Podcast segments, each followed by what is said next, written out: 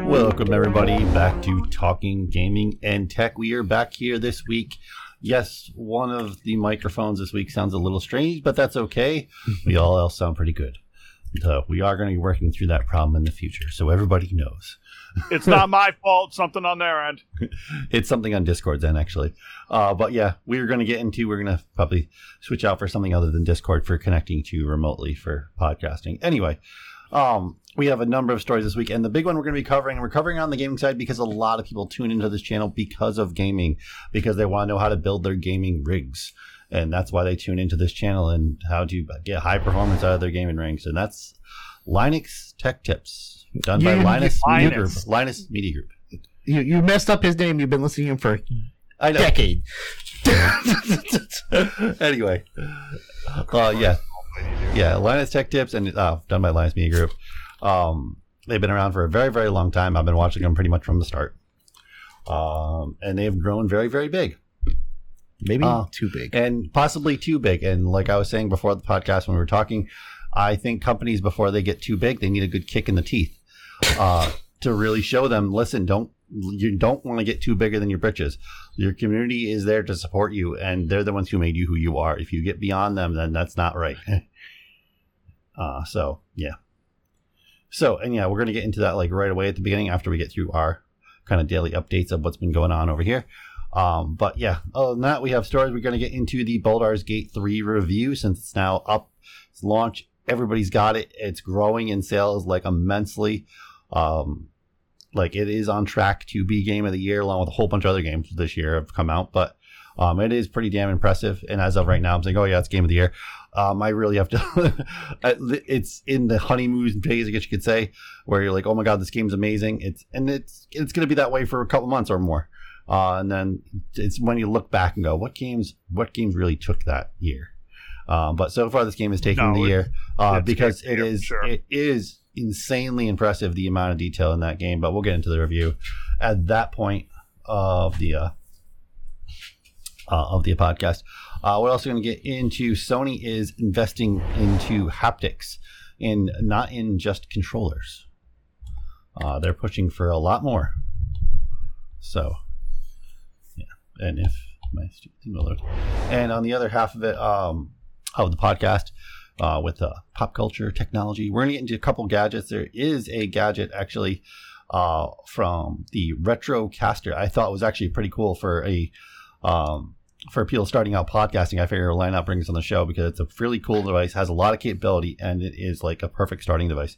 Uh, along with, we're going to get into the trend of clear, transparent tech gadgets are becoming a thing again, which is pretty damn cool. Um, there's even a And I brought VR. that up months ago. Yeah, there's even a VR uh, uh, Whoop-de-doo. VR PS2 uh, PS5 headset. Well, P- the VR2 PS5 headset. Anyway, you know, Oh. anyway, you don't know. Yeah, is a, there's a clear version of it. Um, yeah. Anyway, so we'll also get into the Ghostbusters short uh, using some new CGI technology, which is pretty cool. I'll explain it when they Yeah, get yeah, to yeah, it. yeah. It's it's kind of not a good thing, but okay. Oh no, I don't know. No, we'll get to it. Okay. Um, oh, and we're going to get into so uh, obviously there has been stupid amount of news about Ahsoka, like in the last like week, which has been really really cool. Uh, but the coolest thing I think was this featurette they did on They uh, canceled it. Awesome! Hooray! on they did a featurette on YouTube with uh, Dave Filoni called Master and Apprentice. And the reason why they called it Master Apprentice, obviously, because every single Star Wars story is focused around the Master and Apprentice. Um, and Lack the, re- and the originality, reason and the and the reason why um, is because Dave Filoni was George Lucas's apprentice. Um, he pretty much worshipped the guy for years. um, so, and like followed everything he did. He is, and if anybody's know, Dave Filoni is unmatched in trivia. You cannot beat him in trivia. He knows everything in Legends to the minus detail. Oh boy. He is, yeah. Well, then he Does he know that his shows are getting worse? Um, There's this uh, guy on TikTok. He's a, like like a librarian or a book guy, a store owner or Mm. something like that. He's got like Bible from like the 1400s that's handwritten. He's like they're mil- worth millions of dollars, and he's got he's got the Where's does this guy live? I don't know, but he's got like the uh the first he, the like the script from the first movie, Oh, from yeah, George. Yeah, but he also has the pr- original script like Star Killer I know. and all that. yeah. and like he read parts of it. It's like literally nothing. This uh, it's completely Well, different. yeah, no, and then um, yeah, he changed quite a bit of it. Um, when his friend uh, De Palma and uh, Spielberg saw that script, they were like, "It's a nice idea, George, but you got to rewrite this. this is terrible." yeah. Yeah, but here's the, here's the problem. Everything that's come out in the past like three years, with the exception of The Mandalorian, has been terrible. So for them to claim that George Lucas's stuff is terrible, it's like the kettle calling the pot black. No, no, we're, yeah, but we're talking about in 1976. yeah. um, when George Lucas was still a budding film developer, um, and two of his good friends, obviously Spielberg and De Palma, were uh, really close. And like they want, they gave him crit- like really good criticism to make him, and obviously he changed it along with his wife being an amazing editor. Uh, she's an incredible editor. Um, so yeah. It's, it's yeah, it's what became Star Wars wouldn't be it was if it wasn't for those two criticizing him and making George rewrite that, which I'm glad he did. Um, Yeah, it was. I'll have to find the video. It was really strange. oh, I know, I know. They didn't call it. It wasn't just the Jedi. It was the Jedi Abdul. No, no, Like, yeah, it was a long name. No, I have all the art books and all Uh, that, and it has like bits of the little script in it and stuff, uh, along with all the original concept art and stuff, and, Uh, well, and how guy Star Killer, that. Star looked like a mix between Luke Skywalker and Han Solo. Well, they, they see in the one he's got, his name was still Luke. No, no, no, he wasn't Luke until after. That's a later And- script. No, this was before it. Like this is way different. I'm I'm serious. It's way there. I'll have to find the video. I, I I have the art book. I know it like by heart. this is not in the art book. well, no, oh no, my but god, nerd fight! anyway, no, but I'm saying though, like the script will point out, be like, hey, this is from the first script. Here's the artwork. This is what the character's name. It'll go. It'll have like lists. This, this was his character's name, and then it has like other art. Oh, second concept, second script. Da da. da. Yeah, this is this. I think this is pre that or in between that. I'm serious. I'll have to find it. All right.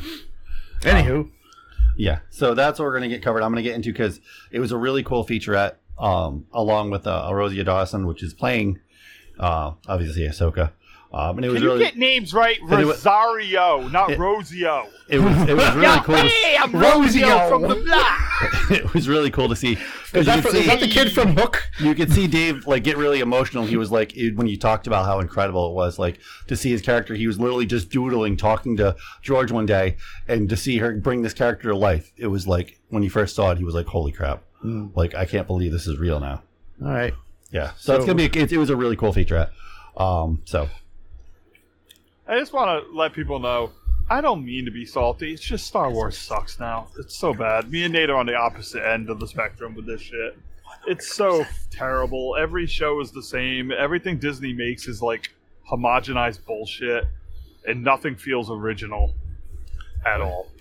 anyway, So what have you been And playing, Nate, Grim? Nate loves it, and I know Nate loves it. All I'm saying is that if Nate was not a fan of Star Wars and he was introduced to the Disney shows first, he would be like, "These are fucking terrible."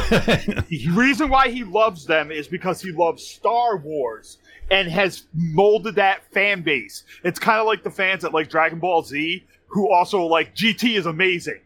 No, GT is terrible. G- you yeah. think it's amazing because you love Dragon Ball Z. But Yeah. GT is in fact terrible. yeah, GT it's is just a GT different is- perspective. GT is pretty terrible. And- It's just a perspective. You're a hardcore Star Wars fan, Oh. so you can't see how bad it's become. But if I intro- if I could wipe your memory and introduce you to it, you'd be like, "This is what the hell is this shit?" Uh, the writing, the acting, the, the uh, special effects would make you mad. uh, anyway, I don't know. What have you been playing, Grim? oh yeah, what has been going Shit on? on Nate for his opinion. Nope, No. that's not part of the podcast. That's been- what I was just playing though. He's been playing. you asked what I was playing. he's been playing Baldur's Gate. so you named your character shit on Nate? No, I've been playing Baldur's Gate. My character's name is Baldar's Nate? Baldur's Gate. um, he is a. Oh god, exactly what is his build? Oh, he is a barbarian because it's D and D, and D and D is bad. Baldur's Gate is amazing, but D and D is bad. It's a bad fucking game, and you start to realize when you go to level seven as a fighter and you get plate and you get shield and you get everything defensive and you're still getting crit for 90% of your health because armor d- is shit in, in that game and because and before you say anything about pathfinder because i know you're thinking that Oh, I was, I was just gonna say if he if he didn't discover Pathfinder yet, he wouldn't be saying it. Oh, But uh, here's the thing. Here's the thing you have to understand.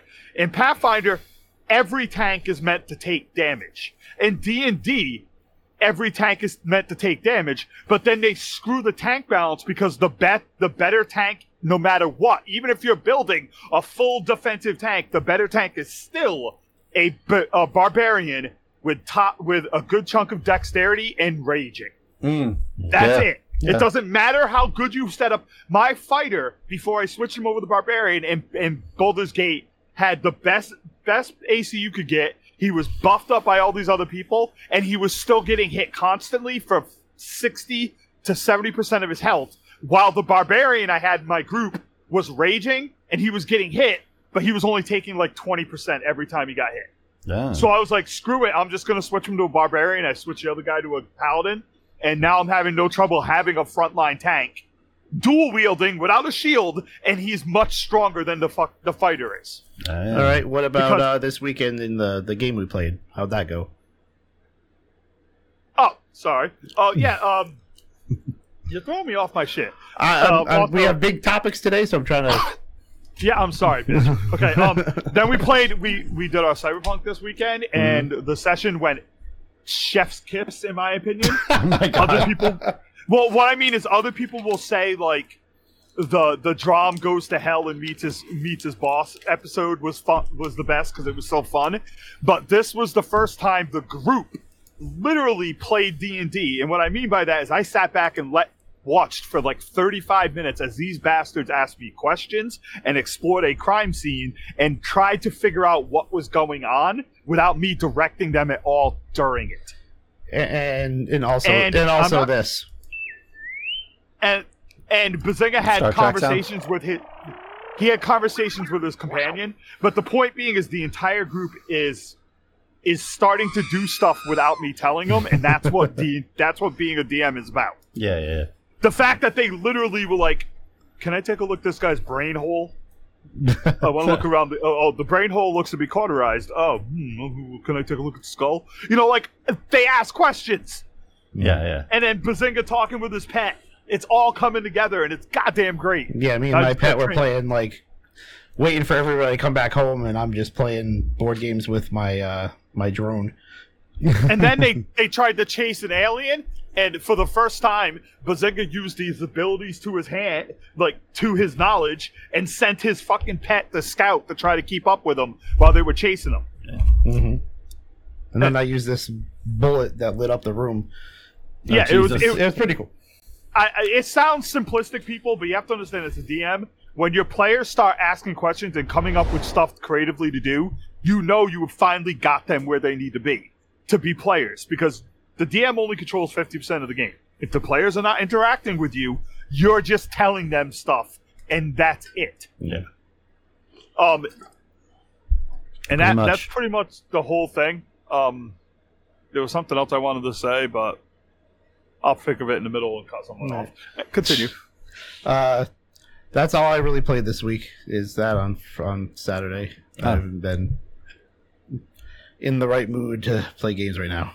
I ain't pulled up with the shit. I do want to get one of those uh, new Anbernic 35XXs. oh yeah, yeah. Those are pretty nice. Yeah. Uh, the handhelds, they come with like 27,000 games on it. Well, I, I, don't, I don't care about the games. So I'm gonna wipe that anyway. yeah. I put my But, own, um, but yeah, But I do want Because us you- a to lot- remake our video on that. yeah. Well, we can add to it. Um, yeah, yeah, Um, we have a lot of good footage. I still want to use. yeah. Um, All right, good. So, no, yeah. Well, I've obviously been playing Baldur's Gate as well. I only started playing two days ago. Uh, so I haven't got that far, and I've remade my character three times. uh, and I went back. And I, I did see a video where they're like, Dude, you Man. can respec after once you find withers. Oh, okay. I did, see a video where this guy was like, "Dude, I'm I'm I'm playing this Baldur's Gate game. It's so fun. I'm just I, I've been stuck at this part for like two hours now, and it, it's just the creation screen." Oh, Jesus. um, well, no, I was like, and it's weird because I went back to what I originally made. Because I made a rogue, and then I made, uh, what do you call it? Uh, magish kind of messing around with magic. Then I went with a fighter, and then I was like, you know what? I really like the rogue, and I went back to the rogue. so I ended up back to the rogue anyway. I should have stayed with the rogue, but that's right though.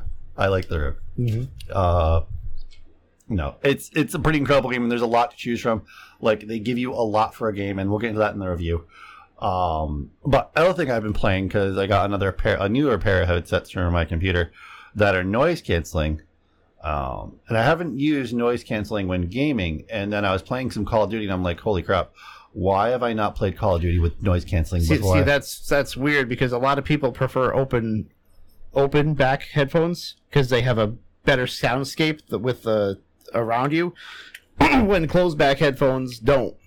But I prefer closed back. I just want to get these, but the closed back ones. yeah. But because you don't hear it, I don't know. It's something about the way you hear things. Well, it has some thing that was able to be detected. and You can actually choose it within Call of Duty. It'll, it'll detect the software that's being used to noise cancel, Uh-huh. and you can actually choose Oh. that within Call of Duty.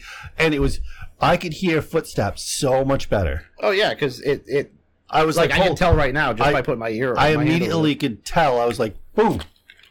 I was like, someone's right there, and they're wicked far away. I was like, wow. I was like, that was dead on. that that should be a, a review we do. What? The- Your headphones. Oh, my headphones. Yeah, maybe. Dude. Wait, the bear. You're talking about Bear Lab or something, right? No, no, but Bear, Beyerdynamic is my headphones. No, we should do a review on your bear, on your headset, Beyerdynamics, and it's just you sneaking through your house, avoiding death, and then at the end of it, you go, "Whew, just barely made it, and then you put them on. oh my god. Anyway. Oh, okay. uh, anyway. On that note, This was some crazy news over the last couple days, and the reason why it's the first topic, obviously, like I said it before, uh, for the podcast is everybody's going to be talking about this right now because Linus Tech Tips is one of the absolute biggest tech channels out there for YouTube, if not the first biggest ever out there. Uh, that most people watch, and they are kind of the front runners when it came to the model for how you run a tech channel on YouTube. Um, and because they're the ones that broke ground and did all the hard work, really, um, back in like they really got their start like in like kind of like getting going in like 2010 2011 they were very very like it was very rough videos back then um but um in my favorite period obviously your videos i think still this day are when they were at the langley house i think those were kind of the most inventive videos they ever did the Langley House. The Langley House. That's what they called one of their studios.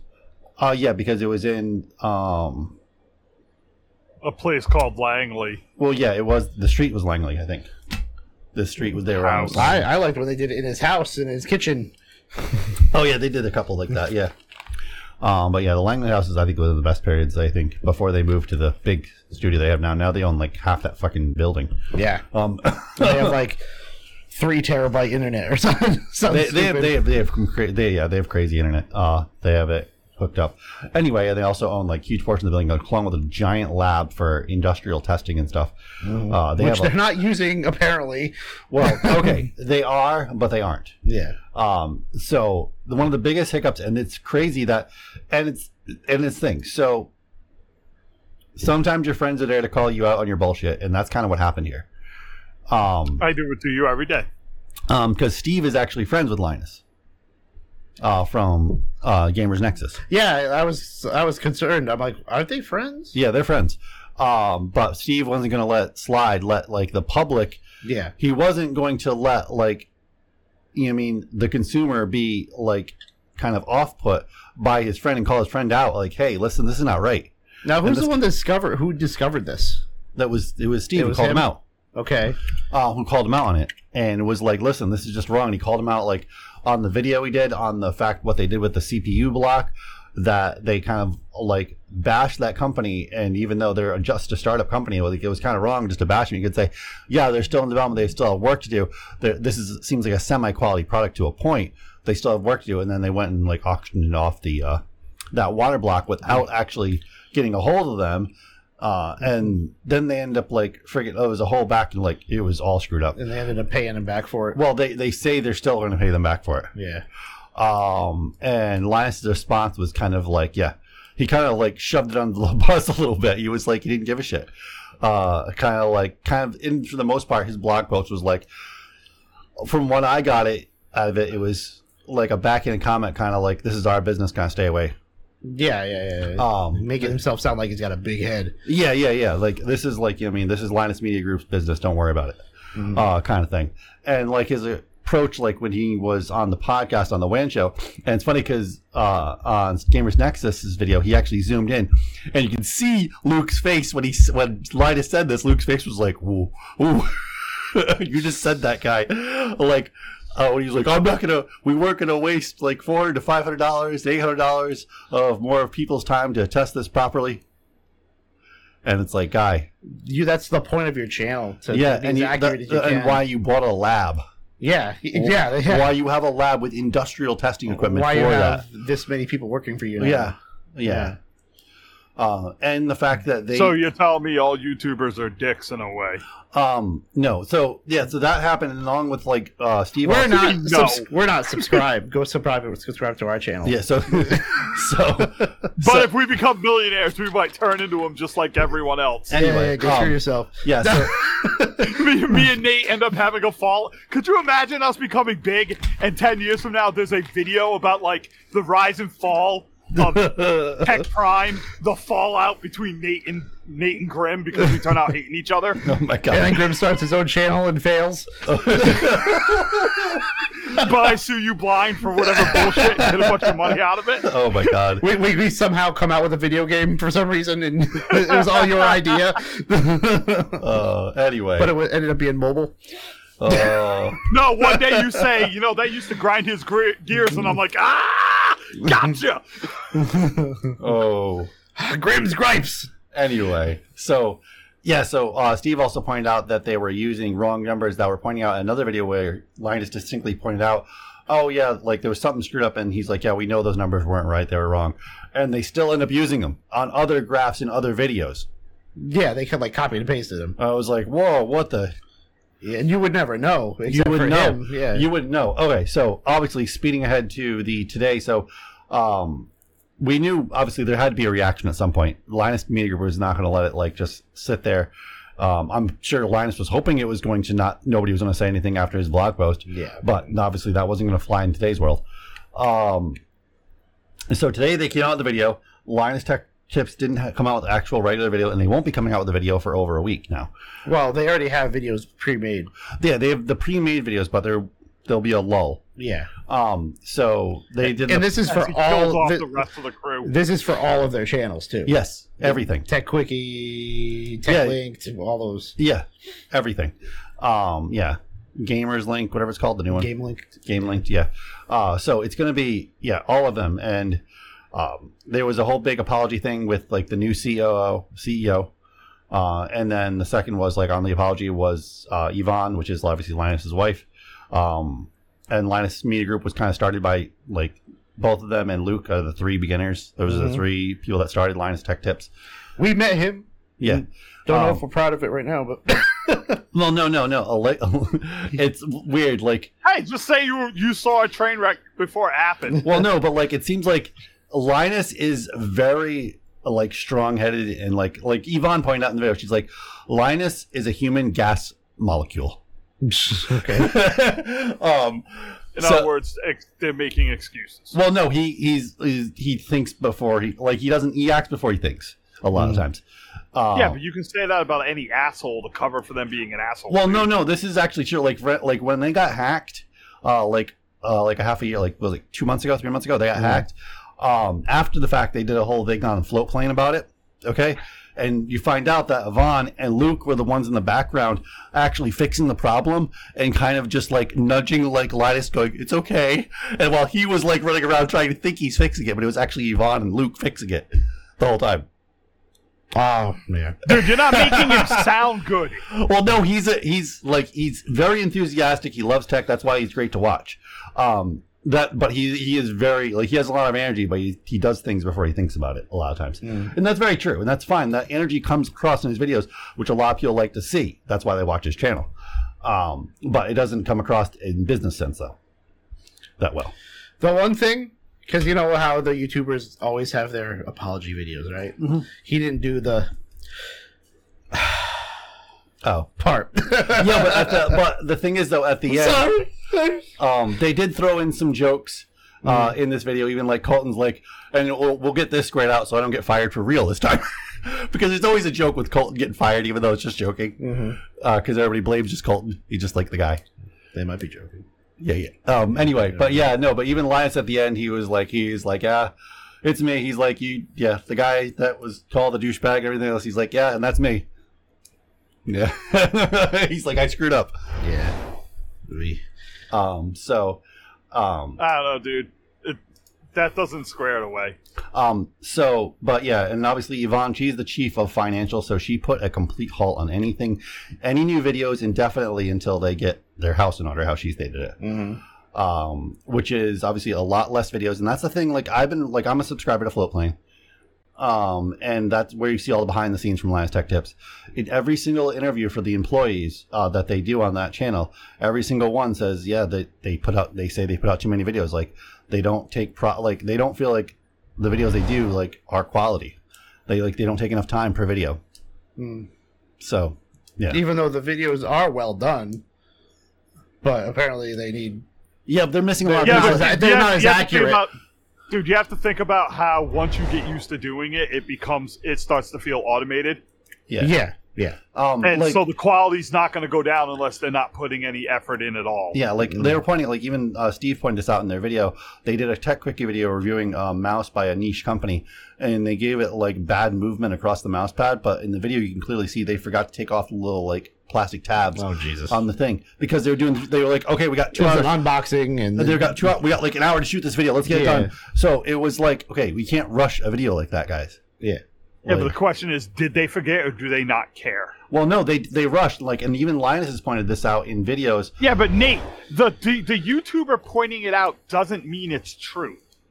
No, no, no, it is Okay. No, it Well, is- I, I, they- hey, I'm just playing devil's advocate here. What I'm saying to you is just because he sat down and said, "Look, we made some mistakes," doesn't mean they actually believe they screwed up at all, or he does at all. People do lie. Have you looked at the Democrats? No, well, no. It's a fucking pattern with humans. Well, no, no, they they they admitted to all this, even like the mouse thing and stuff online. Now they admit they screwed up. They rushed that video too much. Yeah, Uh, but the question is, did they admit it because there was too much shit coming out proving that they were wrong? Like, No, no. If you watch, if you watch, like like I said, I watch all the behind the scenes and behind the scene interviews and all that stuff because I subscribe. Now, was this before And I pay mon- this incident? This was after.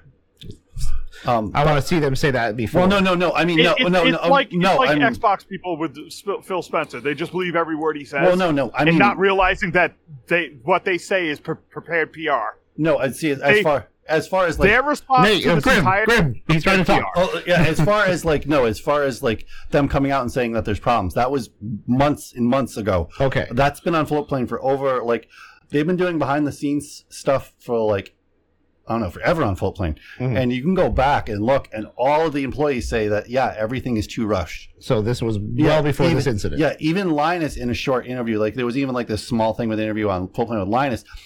Uh, a longer thing why he doesn't want to be CEO anymore when he stepped down and hired that other guy for CEO because and he's just an owner now and he obviously is, he's also CEO of Vision of what he you call it, Creative Vision whatever Yeah, some Um, made up thing. yeah, so he is that because, and he even said that he wants to spend in that small interview. He said he wants to spend more time per video. That they're doing too many videos. So even he knows they're doing too many videos. It's like Mm-hmm. Yeah, yeah, yeah. it's too much. Yeah. Like you, you don't need to do that many videos. Um, But then something else happened. yeah, but then this happened. But this is also okay. But this is one of those things though that needs like a full investigation, and Yeah. too many people are chomping at the bit because a disgruntled employee. Yeah, because she never said who or what. No. So this is th- she's just a disgruntled employee, but for whatever reason happened uh, to her, she had a bad experience, and obviously she said the same thing. And it like like I said in the floatplane video, she's what she says is actually pointed out by other employees on those videos that still work there, like um, Dan who. Who went on whose interview? He's like, I have to do this, this, this, this, this, and this. He's like, uh, he's like, sometimes I'm here to like eleven o'clock at night doing this, this, and that's kind of what she pointed out. She had to like do all these other things. She was like the social media Yeah. person. But she she was And she- they were basically saying, suck it up and get over it. yeah, which a lot of the employees do. Well, we do that at work all the time. Well, yeah. I mean, I'd like to point out that realistically, if you it- come on, you're not working a real job. well, no, like, it's- I'm sorry, but editing YouTube videos may be frustrating. she wasn't even annoying. doing that. she- no, What- whatever it is she's doing may be so annoying, but I can tell you right now, she works a molecule, like a percentage below 10% as hard as real people that are out working every day, like Yeah. you at Walmart or me at Job Lot. and I'm not saying invalidating whatever her complaint is. I'm just saying make sure you are being mistreated and not just being told to work at a normal rate Well, no, no, they in are a job that never expected a normal rate. no. Like she had to do at least two or three social media posts per social media per channel, uh, plus reaching out. Plus there was a whole bunch of other shit. Oh, had she was just doing something with the the uh, uh So the you're telling sponsors, me the she could- sponsor people. She was yeah. She So had to reach out telling to me she writes people. up She- one post and puts it on all three, and that's No, difficult? no, no, no, no. Okay, so okay, so the way posts work for Linus Media Group is so she is the main. She was the main like person to create it. Then it has to go to an editor, um, and then it looks at. Usually, Linus was the last person that looked at it, or Yvonne. Uh, and then it goes back to her. Then she posts it. So it goes through a whole series of people first. Uh, then it gets posted, and then another. Like each one has to be very original. And then if there's a discrepancy or if they don't like it or whatever's wrong, they have to redo it. Uh, and that was normal because usually somebody along in the team that it gets passed through says, "No, this should be changed. We'll redo it to this." Even for like a two-line post, um, eh, they they take a lot of time. Even their shorts are completely scripted uh, on this channel. And supposedly she was inappropriately grabbed multiple times. Well, yeah, yeah, Uh, we, we, yeah, and these are all accusations that we don't know. It needs a full investigation. And Um, they the opportunities they presented to me were nothing in comparison to the day to day issues I faced, claiming she was met with multiple sexist remarks throughout the duration of her employment. Yeah.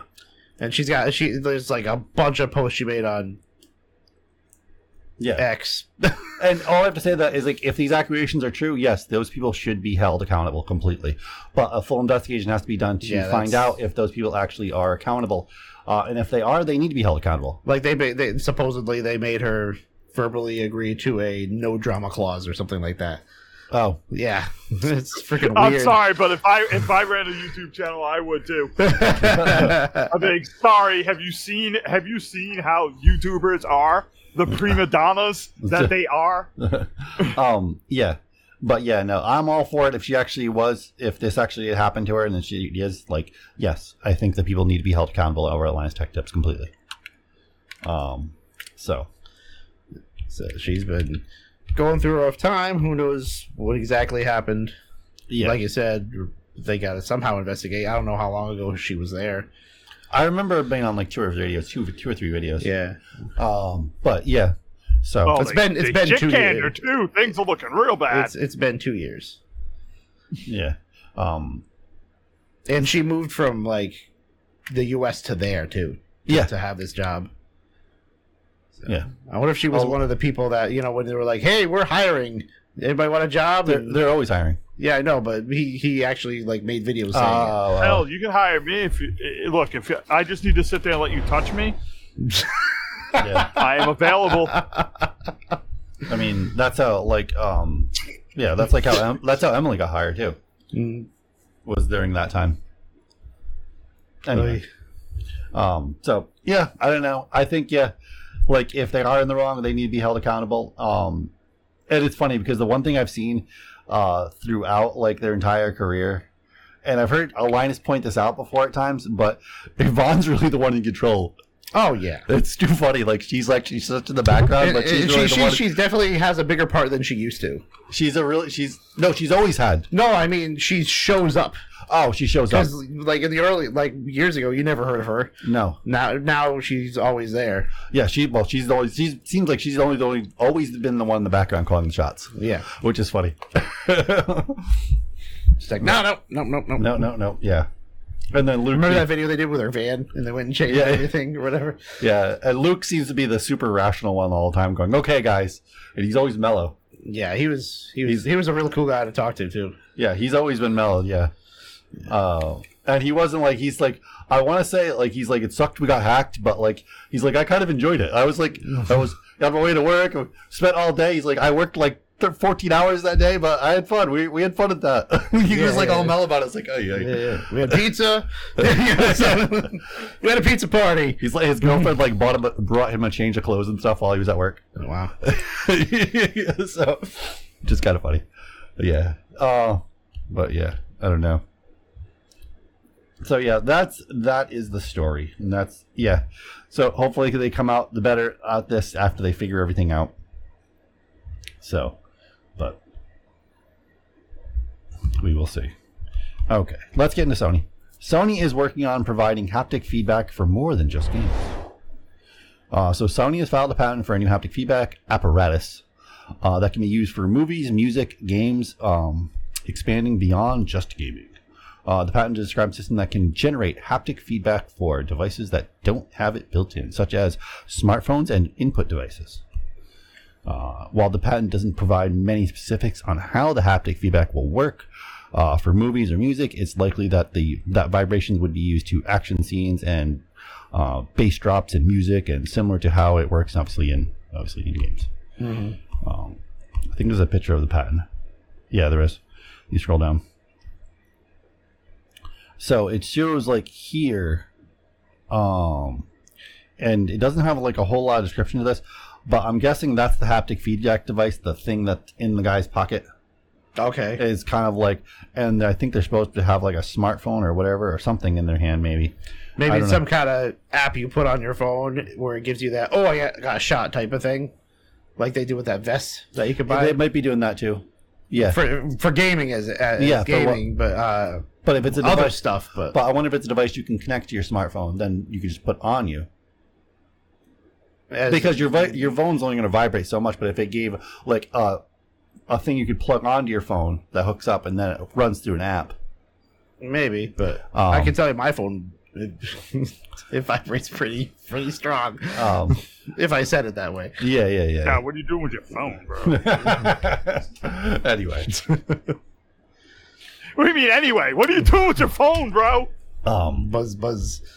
Yeah. so the primary patent, patent on the yeah on the was how the apparatus could be used for gaming. Sony also describes it as a potential for VR uh, and multiverse type concepts, and has way as a yeah.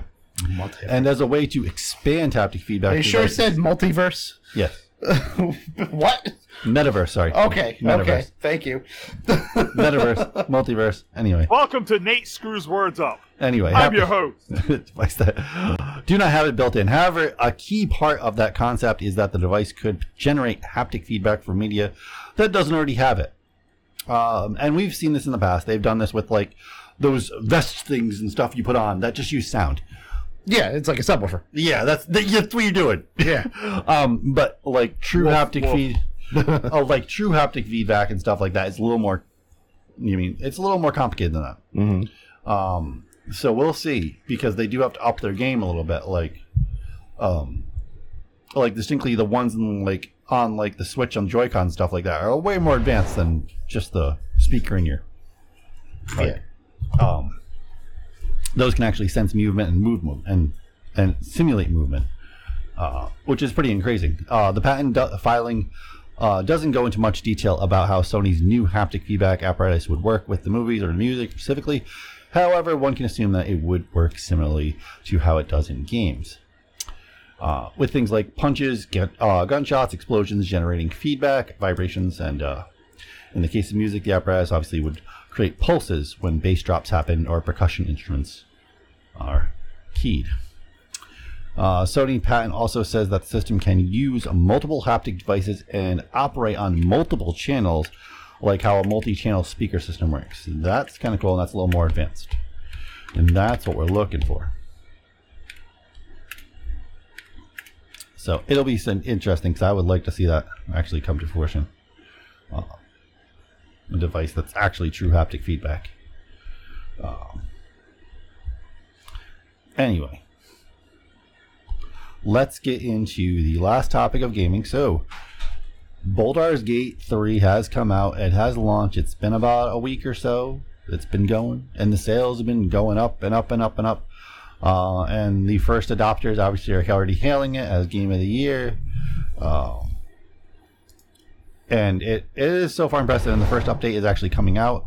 Uh, so uh, it's going to be a massive update, apparently. That's going to be happening. Uh, and I'm trying to find the date. Is there? Yeah. Larian Studios uh, has just revealed that the first official Baldur's Gate patch will be massive, containing over 1,000 fixes, uh, incorporating feedback for play- from players. Games are already encountering some of the pretty big bugs in Baldur's Gate, so a huge uh, part of the patch is just really fixing bugs. Uh, Baldur's Gate 3 has been a huge hit, obviously, we know that. Uh, not only title received by glowing reviews through most uh, major media outlets, but also one of the most popular games in the Steam history. Uh, during the height of its popularity, over 875,000 people were playing uh, Baldur's Gate 3, and the numbers are still right now. Yeah, obviously it's right and growing actually. Um, uh, yeah, Baldur's Gate next update on Twitter, according to him, after upcoming hotfix 4, uh, will launch the first big patch for BG3, uh, which will include over a thousand fixes and tweaks to improve the overall experience. And the one thing I do have to say, so I first loaded this game up and I didn't realize it defaultly ran on Direct 11. a lot of stuff still runs off that direction. So and then, but I realized right the right on the main screen, there's switch to Vulkan. I was Oh, like, yeah. oh, that's why I switched to Vulkan, and like all of a sudden I have no loading screens, and it just boom, it just loads now. It just it's perfect. It runs like butter. I was like, that's why. It's probably made for Vulkan. That's why. Um, yeah. And we'll address the feedback. Obviously, improve experiences, playing a unique type of uh, Dungeons and Dragons 5th edition even more. Yeah, which is really cool. I I'm glad that they're going to fix a whole bunch of problems. Uh, the PS5 version of Baldur's Gate will release on September 6th. Uh, when compared to the PC, it will be an improved version of the title.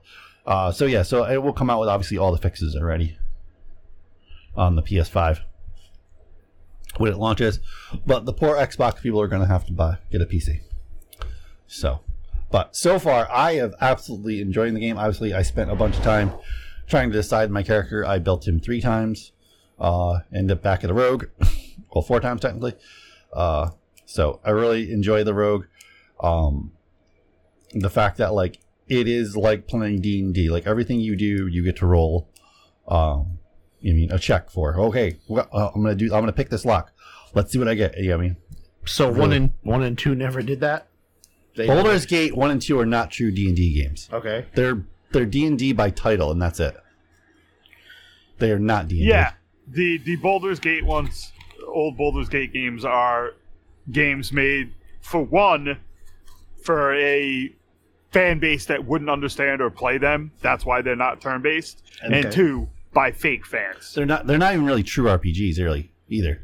This is a true RPG in every sense of the damn word. Okay. absolutely every sense of the word. Um, like, like we're talking about like old school art. Like the one thing I like is I haven't played an RPG like this where you actually can examine everything. Even like most modern RPGs nowadays, like you can't look at everything and examine everything. Even the old like eight bit and sixteen bit RPGs, you could examine and look at most things. Um, and that kind of got like put to the wayside when we got into like the 3D era and stuff. Um, and it was a good. It's good to feel like a good callback that where you can walk around and examine anything. You can pick up you can, anything. you can do the thing anything. people have to remember is that the the the the reason why this game is such a big hit now is because we've been told for years that nobody wants this type of game. It's the reverse of like in the '90s where people thought everybody wanted um everybody wanted nothing but turn-based and no one liked action at all, action RPGs. Mm. To now, it's gone completely the other direction where they say nobody wants turn-based. So games like this never get the recognition they deserve. There are other there are two other games more than that, sorry. There are multiple games over the past five years that are on this level for detail that Nate is talking about that no one even knows about because the, nobody paid attention to them. And the only reason why this is getting the, the attention it deserves is because it's D and D, and D and D is connected to Critical Role, and Critical Role is the biggest internet show on the planet. Yeah, it has yeah, been for the past like five years. no, there's been But, some. like- yeah, like Pillars of Eternity one and two, yep, both the fucking Pathfinder games, um, Wrath of the Righteous and Kingsma- Kingmaker. Um, I could go on with others, but those three games alone are as detailed and as deep as this is. And I know because I've played them both. I've put hundreds of hours into both of them, but no one noticed them because it wasn't it wasn't the right time and it wasn't the right fucking IP. no, yeah, that's that's what it comes down to. And now it's the right IP, and I hope people start to understand. Like when fucking Square says no one wants a turn pay turn based Final Fantasy. Guess what, retards? Yes, they'll play a turn-based Final Fantasy. Yes, yes, we want to turn based on Doesn't fantasy. mean I don't like the new one, but they'll play a one. They'll play one, you idiots. Yeah. Take a look at Larian Studios. And Well- for those devs that are running their mouth, because there are devs out there talking about how it's an anomaly, anomaly, anomaly, anomaly. Anomaly. anyway, anomaly. Thank you. Thank you, That Nate. this game is so good. I'd like to point out that the reason why the game is good is because they're not trash devs like you who spend all their time on Twitter running their mouths or writing whatever diversity take you have or complaining that you need to make more money so you're going to put way more microtransactions. Larian Studios is a studio of actual developers. They had a goal and they made sure they didn't release the game until the goal was met. which That's is it. which is crazy because it's been being made. For, it, this game has been around for a while. I thought it came out already because we went to the last time we went to PAX like three years ago. that was when it was first being announced and shown off. It came Yeah. out a year a year and a half ago on um oh, what do you call it? Um early access. yeah, Okay. early, yeah, yeah. Just the first arc. And they again, because they are not bad developers, they took the first arc and they took all the feedback and made the game better.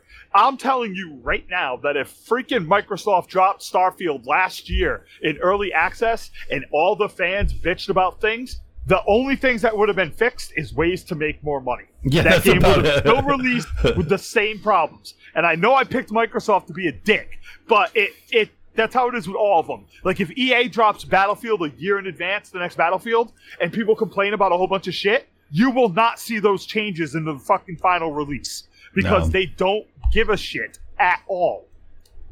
And that's why so many devs. I, I don't know if you noticed this, Nate, but like there are tons of devs on on Twitter that are all complaining that this game is going to set a standard that shouldn't be the normal because it's a one in a lifetime standard. Sorry, up your game, people. Yeah, up your fu-. They- This the same thing about The Witcher. Like Bethesda complained that The Witcher was setting a standard too high. No, they're not. You're bad at making games, and it's time you Yeah, fucking get real. Um, the Dark Souls series has no problem meeting that standard. yeah, like Like- again, I know I know I sound funny when I make fun of Starfield all the time, but keep in mind, I like Bethesda RPGs. I'm shitting on Starfield because it looks like Elder Scrolls in space. That's literally they have been making the same game since Elder Scrolls 3 Yeah, pretty much. with improved tech, and that is it. And people are like, "Oh, you're just being an asshole because you know it's an Xbox game." It's like, "Mm, mm." No, partly. no, no, I'm I'm trolling because it's an Xbox game, but I would still be saying the same thing if this was coming out on PlayStation, because I don't. I'm tired of Bethesda being considered the crown jewel of RPGs when they haven't improved their shit in 10, 20 years. Yeah, very true. In my opinion, Divinity 2 was the pinnacle of RPGs from Larian, and that came out like 10 years ago. That game shits all over Skyrim, but no one talks about Divinity.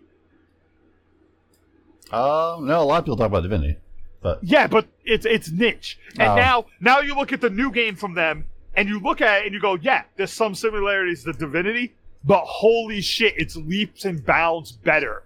They don't do leaps and bounds better with Bethesda games. Fallout 4 is fucking Fallout 3 yeah, that, yeah, with better graphics, that's all it is really. Uh, and a build mode. And Starfield is Fallout 5 Yeah, with the- the space mode. yeah, but the build mode's not really do. You don't really it doesn't really get you anything. It doesn't do anything. It's, I, I know I got off on a tangent, but I'm just fucking tired of it because the good studios never get any credit unless they blow up. And I'm so glad this game blew up because now, now Larian can stay independent and keep making great games. Which Yeah. also reminds me, that fucking prick from Microsoft, the executive who said maybe we should look into buying Larian, you go fuck yourself. yeah, You're laughing, but seriously, you go fuck yourself. yeah. You don't know what they're doing. You don't know how to produce games like them. Leave them alone. Yeah. Um. Same thing for Sony and Nintendo. Leave them alone. They know what they're doing. Just let them make games and put them on your systems. And shut the hell up. I don't want that company in anybody's hands. No, no, they do a great job by themselves. And like I said, if you're if you've played a tabletop RPG, this is a perfect mix for you. You need to go check this game out. Or if you're a like a fan of just RPGs, don't sit on this game. Like Yep. this is this is a great RPG. Even like all the cinematics, the storyline, it's all really really good. So you Yep, check the it voice out. acting's great. Yeah. That also applies to From Software. Stay away from them too. They know what they're doing. They don't need your No. corporate assistance at all. Well, Miyazaki will never listen to anybody anyway. There's no way he would. Well, that that's what I'm saying. If someone went in and strong, like if Microsoft strong armed and bought Square from software, Miyazaki would leave. That would be the end of all these great games. The next Elden Ring would be some terrible homogenized bullshit that they came up with, Yeah. and he would have to go off on his own and try to start a new studio. And you would have to hope and pray that somehow From Software doesn't fall apart. Yeah, yeah. Just leave these people alone. But yes, Baldur's Gate is amazing, dude, and I'm so glad that it looks like it's going to win a game of the year. yeah, Like it should. It should win all of them. yeah. No, it's absolutely amazing. Obviously, and like I said, there's also multiplayer. We didn't even touch on that. There is multiplayer, so if you want to run a campaign with your friends, it's actually doable. And Oh, can, I forgot to ask you what, what level are you playing it on, by the way? Difficulty. uh, just medium, just the middle. Ah, you little bitch, What do you mean, little? little bitch. My God. I've been playing. I'm dude. I am playing it on tac- tactician mode. First way, first playthrough. oh, Tactician mode. and I will tell you, it is a ball buster. oh, I'm sure.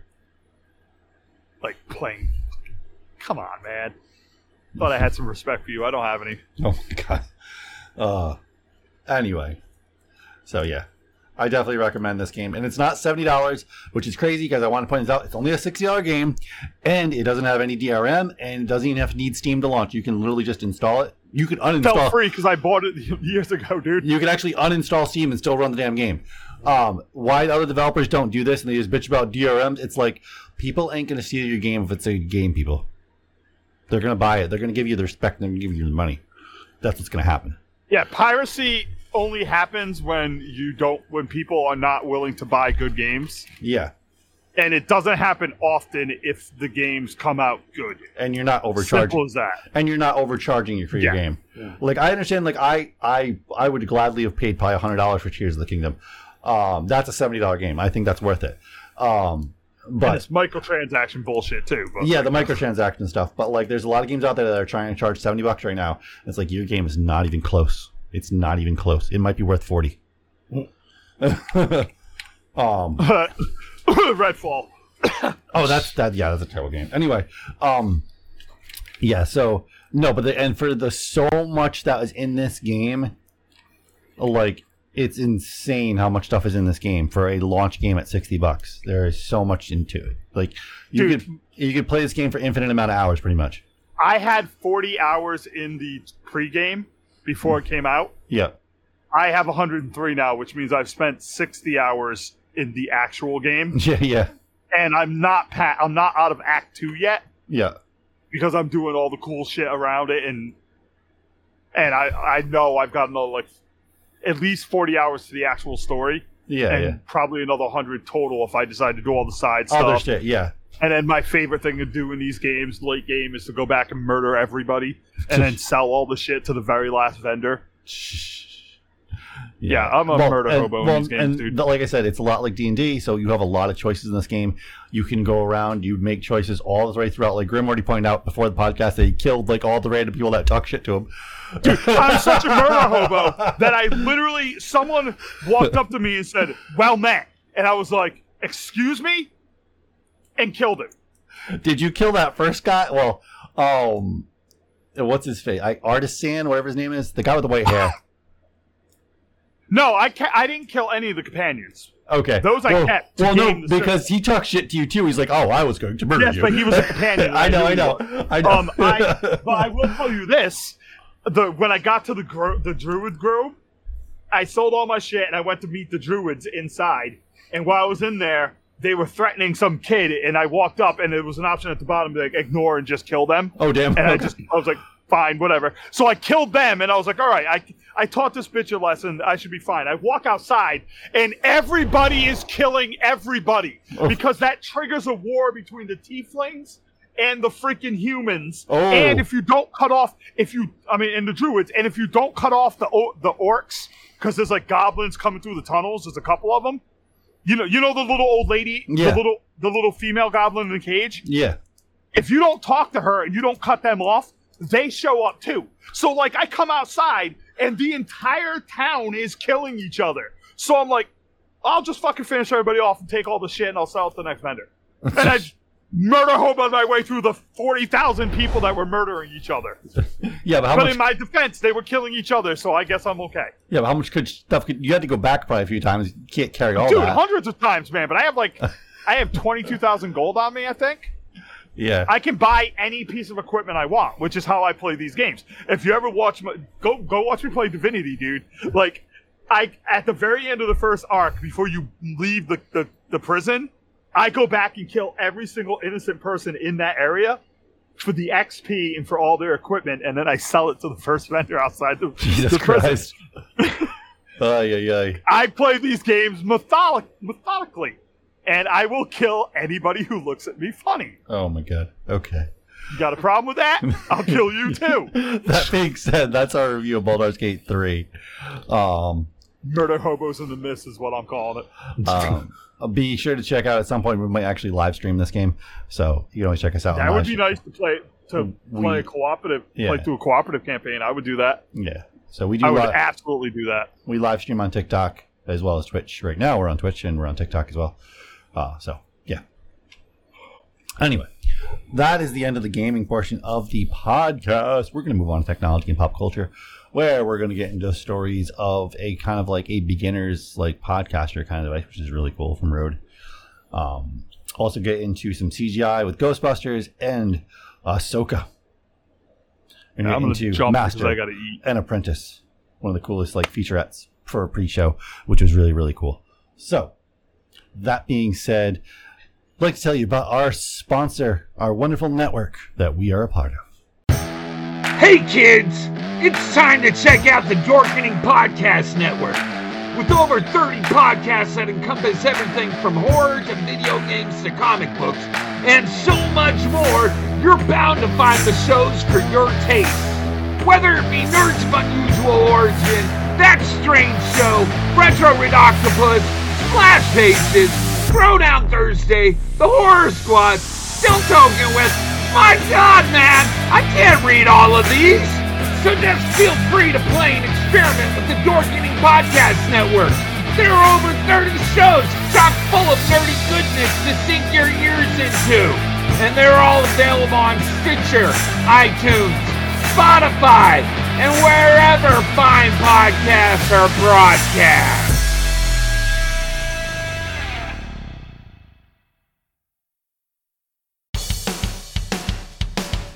Greetings! We are the Retro Reductopus Cephala Podcast, a bi weekly show that celebrates all the things that made growing up awesome. He's right.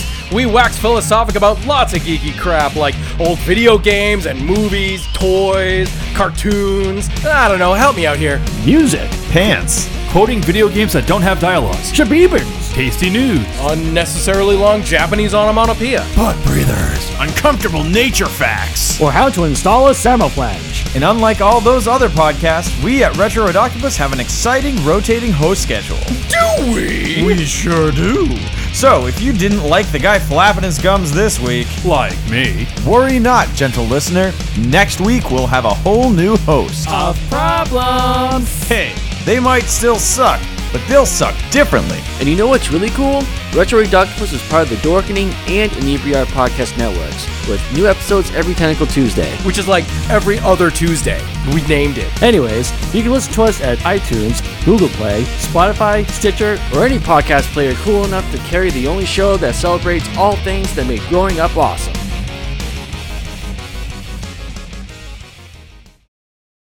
Do you like retro video games? 80s and 90s toys and have a love for nostalgia. Hi, I'm Russ Lyman. What's up, guys? I'm Jay, the NES addict. Welcome to the weekly Warp Pipe. Jump into the warp pipe with us and go back to revisit all the awesome things from our childhood. That's right, every week we discuss something new like the hardest NES games, Or what it's like to get prizes out of cereal boxes. what our top 10 toys were. Battle Beast. No, dude, it was Ninja Turtles. Oh, yeah. Cowabunga. So be sure to check out the weeklywarpipe.com for more info. And we're proud to be a part of the Dorkening Podcast Network. That's right, you can join us every Saturday at 7 a.m. for new episodes anywhere you listen to podcasts. Or catch the video version on YouTube at the Weekly Warp Pipe channel. That's the Weekly Warp Pipe every Saturday at 7 a.m. The Weekly Warp Pipe. Everyone thinks because you're a zombie, you don't know good coffee. Well, they're wrong. There's only one brew that gets my seal of approval. Deadly Grounds coffee is my guilty pleasure. The aroma is so intoxicating. It brings all of my neighbors out of the woodwork. Deadly Grounds coffee. Coffee to die for and zombie approved. It's good to get a little deadly. Use the front door! Oh, they're so disgusting. And we are back, and we are going to get into some interesting topics here in a second, along with transparent technology becoming a thing again. Along, yeah, which is really, really cool. Some cool effects from Ghostbusters, Ahsoka, and a new kind of like beginners podcaster device thing uh, made by Rode, which was actually really cool. So, anyway, before we get into any of that stuff, before we talk about any of that technology, any of that special effects, any of that TV that's going to be coming soon, what have we been watching? I didn't write it down this time. Usually I do. to remind me because you know it's two weeks. Um, so I finished Joe Pickett. Oh, Joe Pickett. So good. Joe Pickett. So good, man. So good. Uh, I finished uh, the Witcher season. Terrible ending.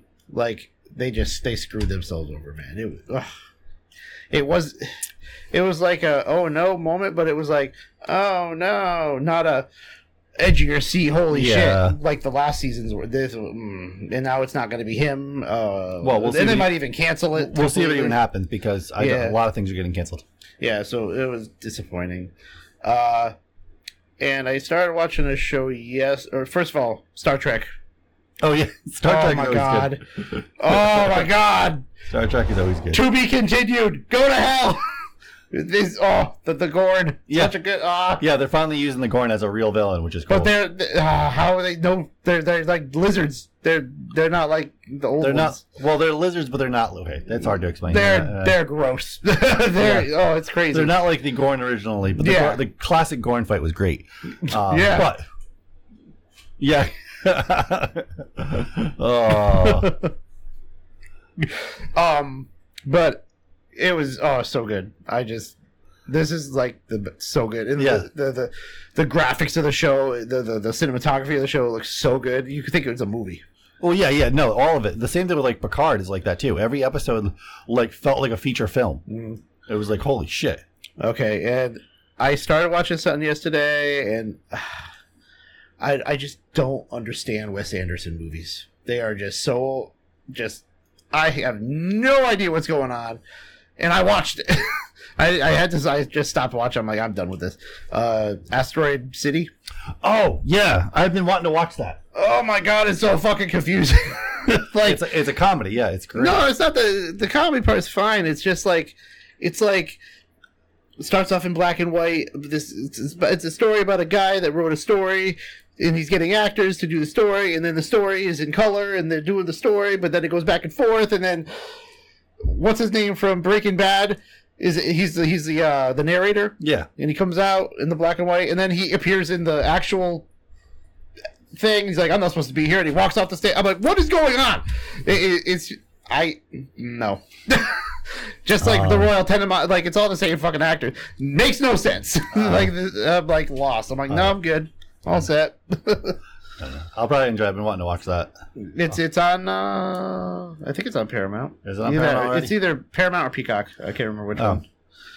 But yeah, it's just far, just too makes no sense. it's all over the fucking place. There's this like scene where this alien comes down. I'm like, okay, is this part of the act? And it does do Act One, Act Two, Act Three. So it is a like a play with actors, but they're talking about doing the play. It's really weird. I don't know, but the alien's pretty funny because it's like so uh, far out. He's like he comes down. He's like like everybody's watching him. Like they're they're in the crater because asteroid. Yeah. An asteroid landed and whatever.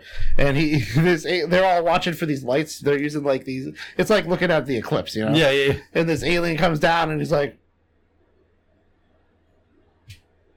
and one of them's a photographer, and he goes, he he picks up the the, the asteroid. He's like, it's it's so far out. It's weird. I don't know. oh, but yeah. uh, that's all I can remember that I watched. But Anyway, so those Uh, I just can't. Yeah, no, I, I'm gonna check that movie out eventually at some point. No, so obviously, I'm about to finish up Rebels again because they're trying to do uh, rewatch Rebels because so uh, my girlfriend catch up before Ahsoka starts, and we're actually almost done with the last of the fourth season, so she can be completely caught up with Star Wars by the time Ahsoka comes around, which is only in like nine days, not even eight days.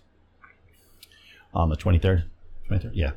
Uh, so yeah, and it's absolutely incredible. And that's gonna be the last topic of this. Uh, is with that, and yeah, it's it's gonna be yeah, it's it's a mind blowing event that's happening with Star Wars.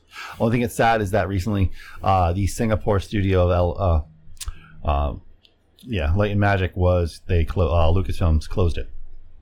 Over 300 employees uh, laid off or fired. Yeah. Um, and that all comes back to the strike that's going because they they had to push. They're pushing uh, Skeleton Crew uh, to 2025, and they're pushing. Um, Well, Disney's one of the big ones that wants to do the freaking AI crap. Yeah, they're also pushing. Um, they're pushing l- to later this year now. Uh, so yeah, I mean, I don't know. Yeah, we will see though, because yeah, they need to like Hollywood needs a cave. Like you need to like these people aren't going to give up. No, they want to act. They want this is their livelihood. Like, and and there, there's a lot of the uh like I've been I I know I always bring up TikTok, but TikTok's where you get the real the, the truth, like kind Oh. of because it's just people like you and me saying, "Dude, I'm working my ass off," versus the news, which is taking all the information, you know. Yeah. So it's just coming from these pe- people personally, and like there's there's been a couple actors like there's this one guy he was on like a Disney show for a few episodes. He only got like twenty five hundred dollars, you know, before taxes and all that, and that's it. He gets no residuals or nothing when the episode is played. No. It- it- and it's on like uh the it's on like Disney Plus, so you can always watch it. Yeah. So he gets nothing, and the guy is like struggling. Dude, this guy. If you saw who the guy was, you'd recognize him. You don't. You don't know what he's from. He's probably he's one of those you know one-off guys. It's it's it's it's the those mid-range actors that Yeah. that like the the CSI people. You know, the all the extra people that they have on those shows. You know what I mean? Yeah. Like eh, the one-offs. But, but that's how actors get known, and then they become Yeah, yeah, but a lot of them, they that's what they are, and that's what they do. And but they always, it's not like they have a reoccurring role. You know, No. it's not like they have a full time job. They have to keep a, uh, auditioning and shit. So Yes. they don't just keep getting money. So this is where the problem is, and they want to use their likeness, and they're like, no, this is my job. like I, I need to get act to get well, paid. well, no, it comes down to and like Bob Iger is the one like after he made that statement like from uh, and he made the statement from fucking a like a, billionaire's conference resort. or retreat or something. Guy, guy, no, like and the fact that like this is why it's funny. I don't know because obviously I I watch. I think I've seen like every interview with fucking George Lucas and read every other interview that hasn't been on camera. Um, and he's pointed out a few times like how the prequels of Star Wars are are kind of a out, like an allegory for Hollywood. Um, and in some sense, obviously, he obviously was talking about like he his, the true allegory was from the Nazis. Uh, that's where he took it from. Space. Na- well, like I mean, the Empire's space Nazis. That's what they are. Oh, okay. Um, but yeah, but he kind of the prequels like how Hollywood is and how they treat people. Um, so because I don't know if anybody know this, like after Empire Strikes Back and after Return of the Jedi, George Lucas literally took all the profits and just split it amongst the entire staff. Yeah. Yeah, everything. Well, it's like what uh he didn't like. Oh, like yeah, we we did this, guys. Here you go. like Yeah, it's it's it's it's not acting related, but like Taylor Swift gave all of her truck drivers like a hundred thousand dollars. oh yeah, I heard that. Yeah, So you know that's it's respecting your your your people. You know. yeah, yeah. that's Some what- companies. That's what that's what it comes down to. You like and like and it goes back to like our first topic there. We were talking about Linus Tech Tips. Like when big, all these big companies, they, it needs a day of reckoning has to come. They all have to be kicked in the teeth. Every single fucking one of them. in the teeth. Every single one has to be kicked in the teeth, knocked down a few peg. Their stock needs to drop to the fucking floor. Yeah, they need to take a step back and remember why they became what they are. Where, where they are and how they got there. Because like some of them are like, you know, back in the day, they're like it's all about family. You know, it's all about we worked hard together to make this, Yeah. and that's what it's all about. And now it's money.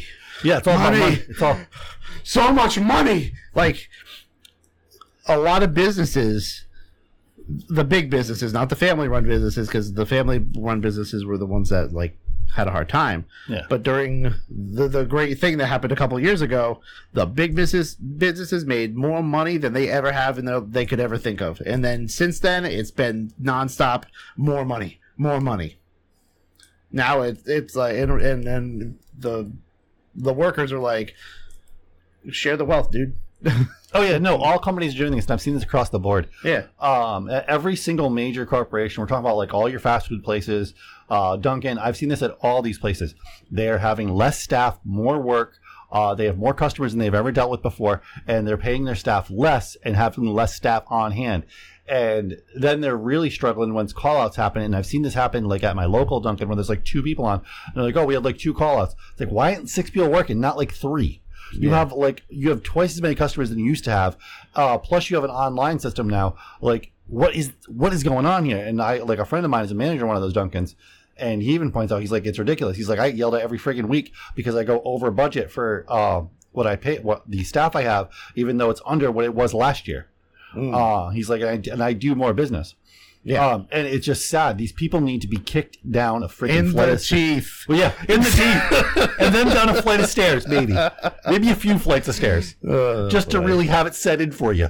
Like Christ, Yeah. um, it's it's ridiculous, and yeah, and at the mo like at some point, like we, this country, oh, well, the workers of this country need to like breathe in the essence of how France protests.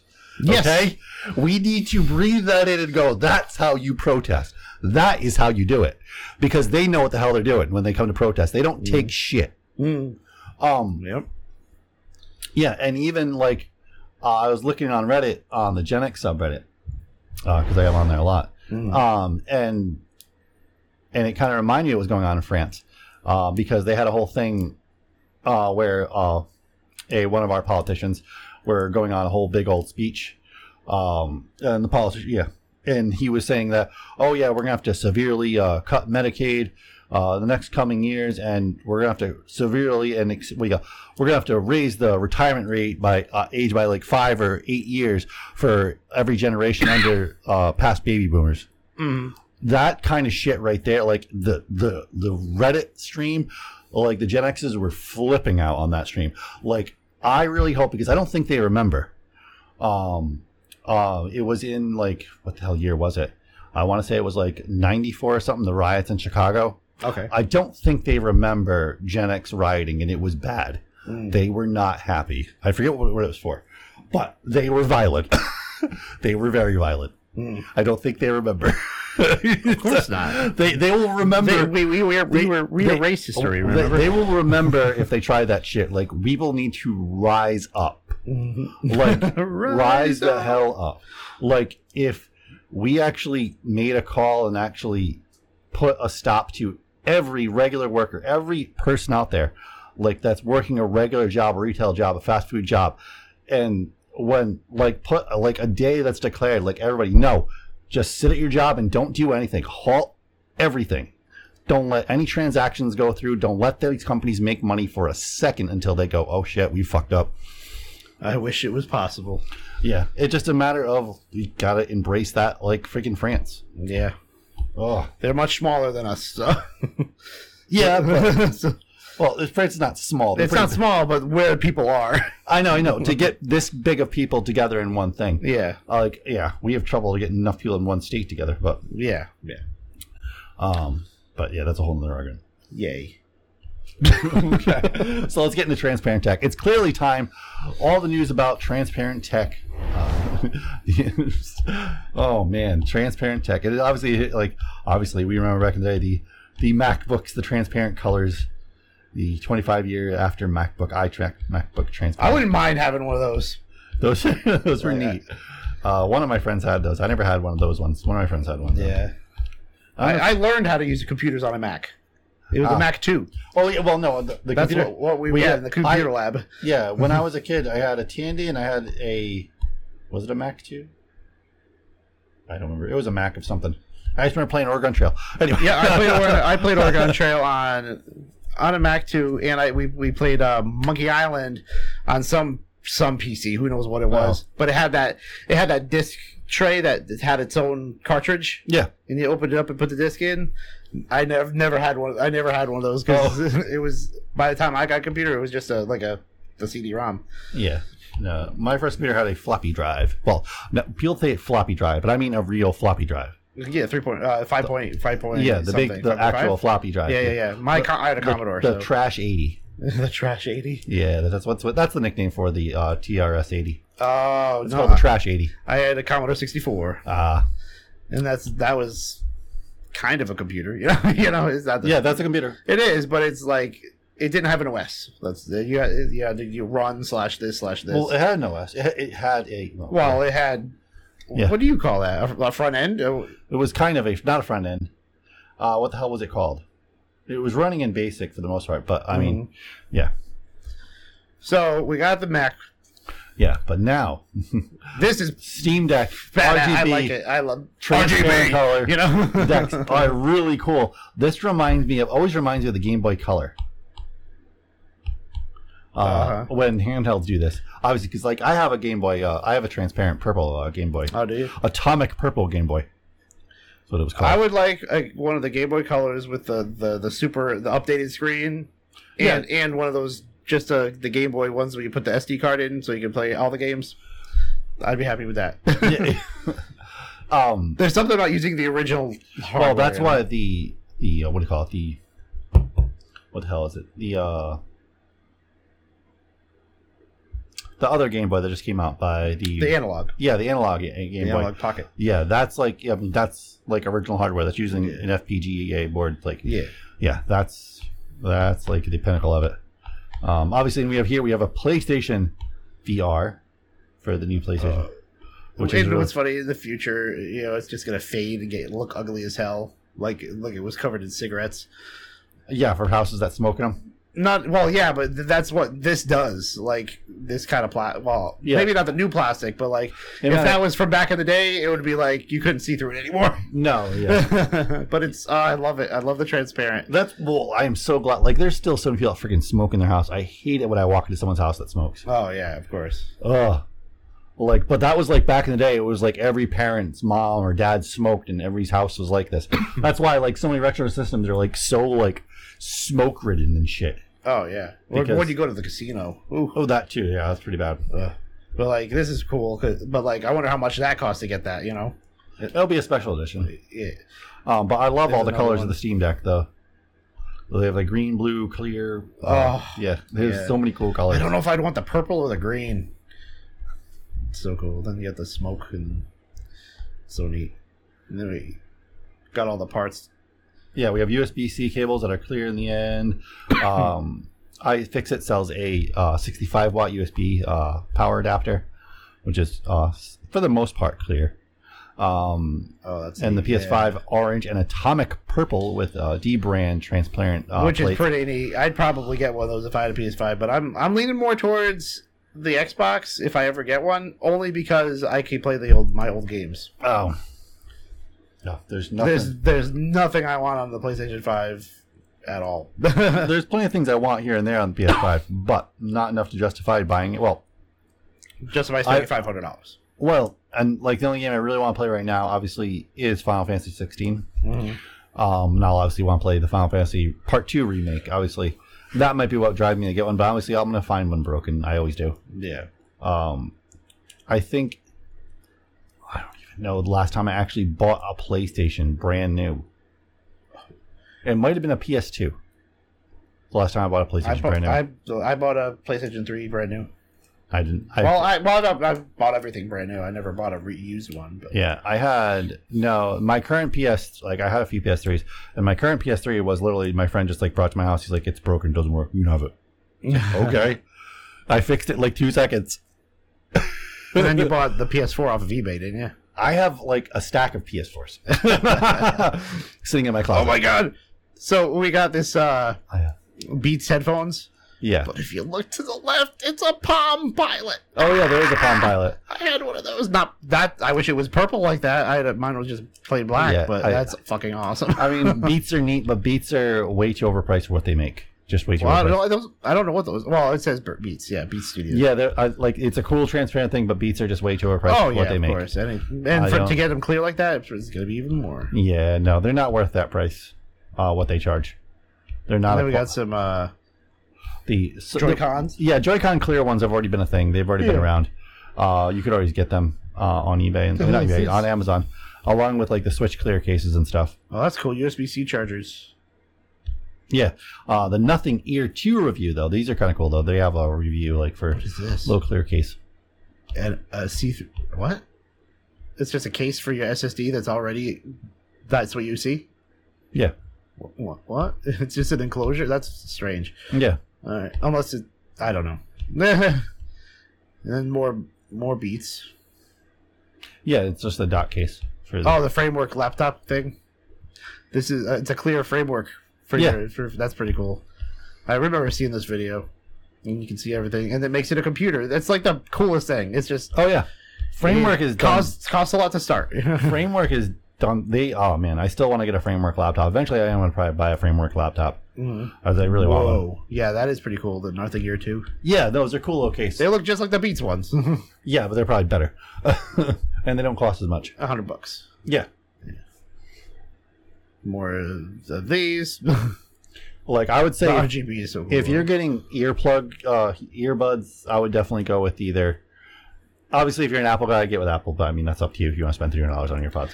If Oh. they would stay in my ears, I would get the LG ones. There's Oh. these LG ones that you can also plug into, like a headphone jack, and it will transmit it to your earbuds. If you say this doesn't have Bluetooth, Yeah, you can plug it in. Plug. It's like a auxiliary cord that plugs into the the, the little the charger, yeah, and it will transmit through that into your headphones. Oh. If if you don't have, like if you go to the airport and you're on an airplane, they give you some shitty shitty headphones like little ear. I have them, and uh, but if you have that little thing, you can just plug that into the screen instead. It's Oh. pretty cool. that works. Yeah, Because I, was- I was wondering if they would work with my electric drum set or if I'd have lag, but I don't know. oh, that's I have my I have my studio studio earbuds for that, which works pretty good. yeah.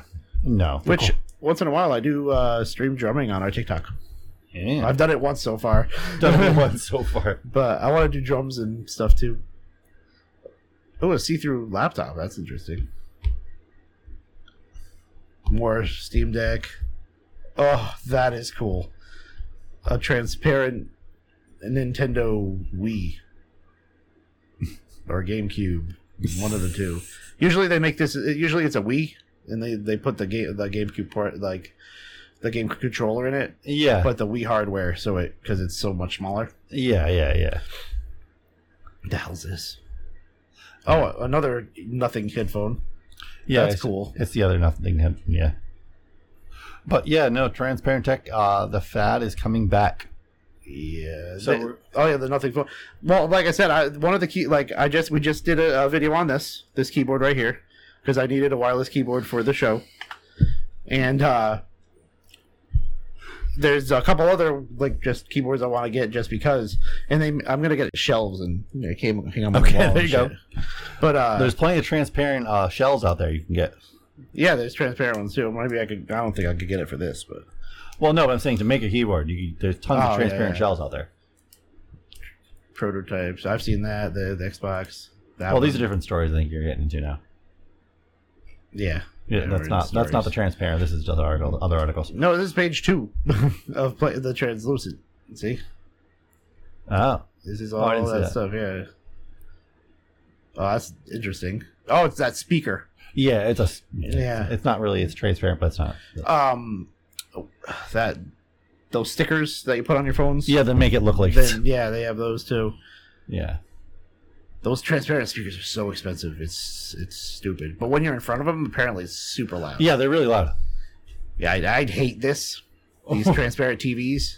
That's like gonna be, that's going to be a thing. it's neat, but what if it's you can't you see right through it? Well, no, it's about okay. So it's about generating uh, pixels that black out. So, but so the background's completely black. It's like almost like a backlight that's black. Mm-hmm. That's There you go. Now use a that's what they're- transparent s- smartphone. Yeah, eventually that's. If I think smartphones are going to be like a crystal, pretty much. Well, we're still you're still waiting for your uh When get to that point. your wrist thing. Oh yeah, that would be that cool could too. never work. Well, I think that would work. No, there's I've seen videos where they they say they don't because of the way it would be. That we're not at that technology yet for it to work Hmm. because. For instance, those those keyboards that do that, Yeah. they suck. Oh, I know they suck. So we we got It's going to be a few years before we get to that point. Yeah. Well, we need more. There needs to be more lasers, more detection, stuff like that. There needs to be a lot more things that happen with it. Yeah. Um. So, but anyway. So the Rode Duo, Rodecaster Duo. right? Yeah. The Rodecaster Duo podcast mixer provides bigger. What do you call it? Isn't always better, which is really cool. This even has like little like, oh, you can like save sound effects and stuff to the side and everything, which is really cool. And it's just this all in this little mini package. Uh, you can only hook up two mics to it though, but they're XLR. Um, and obviously, it's it's obviously it's a Rode brand. It's actually going to be fairly. It's going to be a decent quality product. Seven hundred dollars. Well, that's the Pro Two. Never mind. I'm not looking at that. Where am I looking at? Where was the price? There wasn't seven hundred dollars. was not seven hundred dollars, people. So don't freak out about that. I don't know if I had a price. Anyway. So Uh, what's this Rode Duo? Yeah, the Rodecaster Duo. Yeah. So the original Rodecaster Four ninety nine. Four ninety nine. Yeah. Uh. Pro Podcaster Mix was the first big step to the evolution. Uh, the original Rodecaster Pro was the first mixer specifically designed for podcasters. Uh, the Podcaster Pro 2 with $700 uh, went in a slightly different direction, introducing the ability to route different audio sources to different places. Uh, an essential tool for game streamers, obviously. Uh, the pads were upgraded from simple audio triggers to multi-purpose smart pads that can be used for MIDI, which is really cool. Uh, vocal effects and more. This this would be really cool. That would be kind of well, it's kind of like what you were doing earlier. You were something you were doing it with software Yeah. With that. Yeah. Which a lot of people do with software, but it's cool like to have it on a mixing board right there. You can just click click and tap it. Yeah. Yeah. You can only add you can only add like uh, eight or seven different Onto the mixing board, and that's uh, what- onto this app for free. Is that Discord? This is Discord. Oh. But of course uh, it's Discord. Yeah. Anyway. Like it. One, two, three, four, five, six. Yeah, eight. You can add eight for free, and then You have to pay. you have to pay. But it's per. It's in the server. Yeah. So like, I have these uploaded, but like, if you go on our server You can at do it. home, it'll they'll be in there. Yeah, yeah. Because I just down and I downloaded them from our website and just uploaded them. Yeah. and it worked great. Because I was trying to do that thing for our for for the to be more immersive. Okay, with yeah. my robot. oh, okay. Yeah, so the Rodecaster Duo is five hundred dollars. Uh, it's not a bad price at all for this little tiny thing. Uh, Does it record, or do you still need a computer? Um, so it does seem like you can record like simple like MIDI, like you can record sounds like a MIDI obviously would, like a MIDI device would. You can record sounds into it, Mm. but I don't know how long. That's the thing. It looks like this is more of a an interface slash mixer. Yeah, that's it. It's all in one. Because I had, well, I had one, but that, it didn't work at all. Like it, It was, it was a two channel version of, of a Behringer, but it was uh, it plugged in through USB. Yep. It did nothing. I I don't know why it didn't work. Oh, So that's why I've stuck with the interface because I'm afraid it like wouldn't work. You know. Yeah, yeah, I'm yeah. sure it would now, but like that's whatever that was that I got just didn't do shit. Yeah. It was weird. I don't know. Yeah, so two other small changes, including the removal of the record button, which is now virtual on the display. Okay. Uh, and there is also headphone port on the front edge. Uh, the last changes oh, resolve of one of the main nitpicks from the Rode Pro, Ro- the Rodecaster Pro 2, Mhm. uh, which only had uh, headphone ports uh, around in the back. Yeah, I guess that, that is an improvement from in the front. It's actually less cumbersome, I guess. Uh, the ports on the front, uh, 3.5, uh, rather than one and a half inch. See, it would be better with the all the ports on the front. Yeah. Like on the back is fine, but they need to make like channels to like to run underneath or something because if the, when the ports are on the back, unless you have really long cables, they're gonna go over the screen and you know they're gonna get in the way like this, like my mixer right here. Like if they were on the front, figure- this wouldn't happen. Well, I've seen podcasts that have kind of like a table like we have. Um, and they have them on their table. They have the mixer right here, and they just have the yeah. cables reading this way and this way. They don't have them going over. Yeah, yeah, yeah.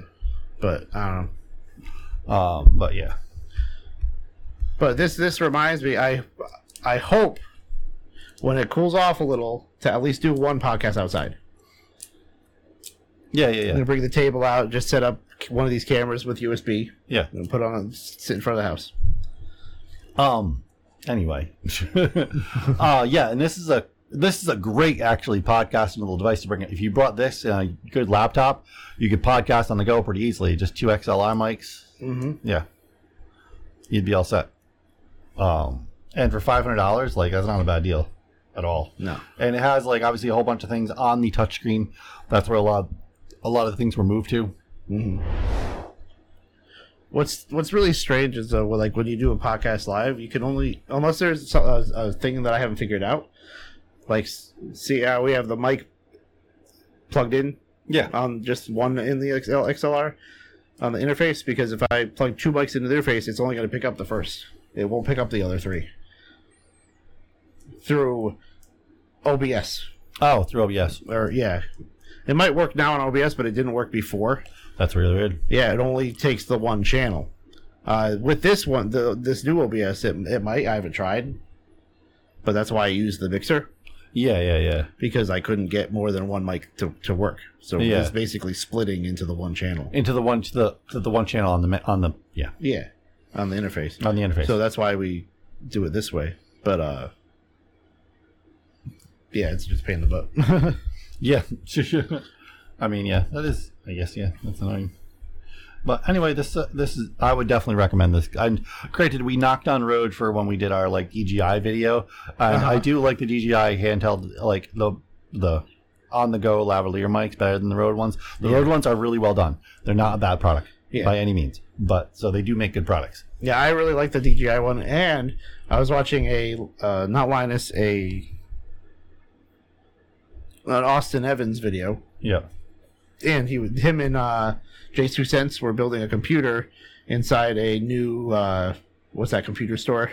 Micro Center. Like the, yeah. a new one opened up in some other town. There's been a few, more than a few open up. I wish one would open somewhat close to us. Yeah. Granted, the one that's okay, I say that, but the one, and some people I mean like, oh, it's only an hour away.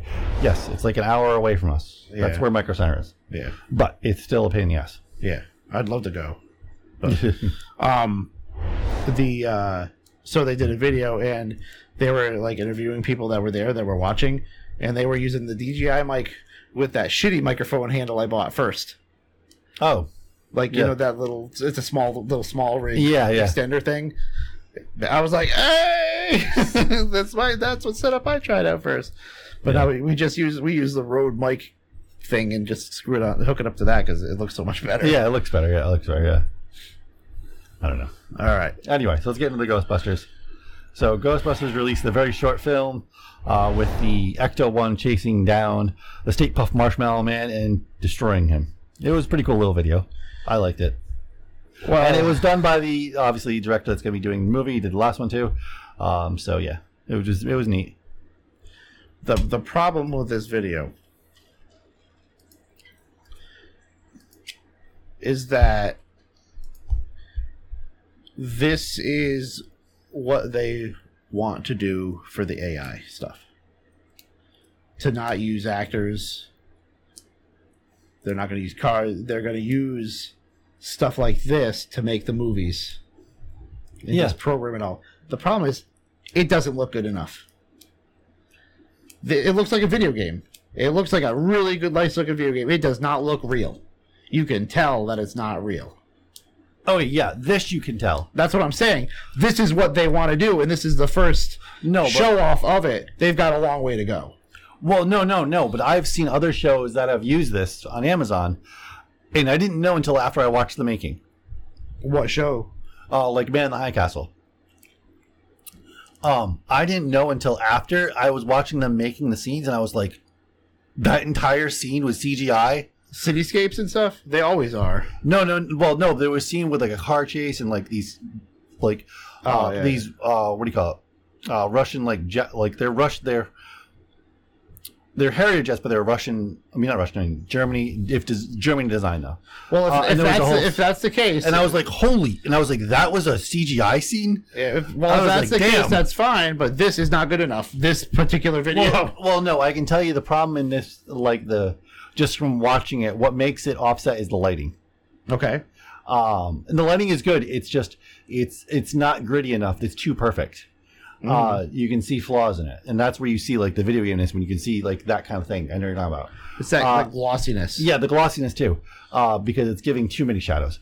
Um, so like the Ecto One should be a lot more matte color, Mm-hmm. uh, and that's not coming across. Yeah. Like the light's reflecting off that matte color. Light doesn't reflect that well off it. Now, if they made a video game that looks like this, all in. Well, that's, that's Unreal Five. That's what games are. No, I know. I know, I know. But like a Ghostbusters game, I'm saying. But this, Oh. this is this is the people that are making the the, the next movie. Yeah. While they have downtime during this writer's strike, Yeah. and if they if they use this for the movie, I'd be pissed because it's not. It's bad. but they did really good with uh, the first one Oh yeah, yeah. All the or the last one or whatever it was. Yeah. The uh, the afterlife. Yeah. Because there's there's just so much in movies now that is CGI. Yeah, but even like the the marshmallow special effects, I'm sure they know this. Like it needs a little bit more refinement because you can see the flaws in that. Yeah. You can clearly see the flaws in that. Mhm. Like anybody can. Yeah. Um. Yeah, it looks like a Grand Theft Auto game. Yeah. Now, if Grand Theft Auto Six looks that good, oh, I'm, I'm, I'm good. But, but the thing is, though, too, if you take compare this little short to special effects from like the 90s or 80s, this looks realistic. oh yeah, yeah, yeah. Like the special effects they were using were You could tell they were a cartoon before. Yeah, they were But they did really good with Slimer. Back in the day, yeah for what it was, that was pretty good because it didn't look like a cartoon. No, I don't know how they did that. Well, a lot. Well, a lot of the original Ghostbusters was done- layering, done, done with it? miniatures, yeah, and shit. Too. Yeah. Oh yeah, miniatures. That's right. yeah, a lot of that was done with miniatures. Like like Star Wars. That was like all miniatures, and it looked massive. Well, yeah, the original. They were big miniatures. But the original Light and Magic that was all like I mean, but um, George Lucas was the one who actually started to invent technology like this and had Mm. technology. Uh, Oh, yeah, yeah, yeah, yeah. He was the first to do it, Mhm. and he said it was the future of cinema. Oh yeah, which is understandable, but like, if if if it comes to that point where they don't even have to like do anything, They don't. Okay, no, it's not doing anything. No, I'm saying like when when, when AI takes over and does it for them, and then I'm sure they, they'll still have to tweak shit, but like, Yeah, to a point. They they won't be able to. They'll get special effects to a point, but they won't get it exact.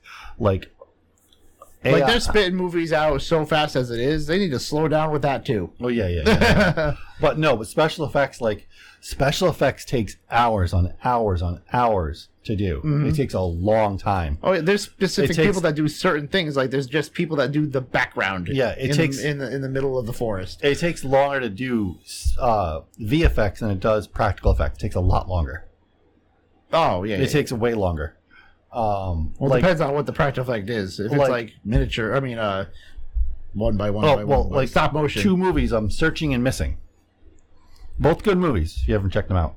Um, but the entire movie is the whole premise is the entire movie is taking place either on an iPad, an iPhone, or a computer. That's funny. Somebody said, uh, "I feel like the only good movie like that was Pixels." So Oh. I, I like Pixels, Pixels but was terrible. A lot of people hated hated it. They But like hated it. I watched that That's movie funny. in parts because it was so terrible. that's so that's it so was funny. It was easily the worst Adam Sandler movie I've ever seen. It was like no joke was even funny, and you it was just pulling off nostalgia. It was terrible. Why Peter Dinklage is in that movie, I do not know. oh yeah, he was like They just paid him a bunch guy. of money to be in the movie or something. Oh, like it was it was terrible. like absolutely terrible. One of the absolute worst movies to come out. Um, too funny. That was like the pinnacle of the worst of Adam Sandler's career. It was just terrible. Um, Oh shit. yeah, That's funny. yeah. Anyway, so this came out. So Master and Apprentice, and it was really cool. What? This The this thing, yeah. So this was a featurette for Ahsoka. Ahsoka comes out in just a short bit.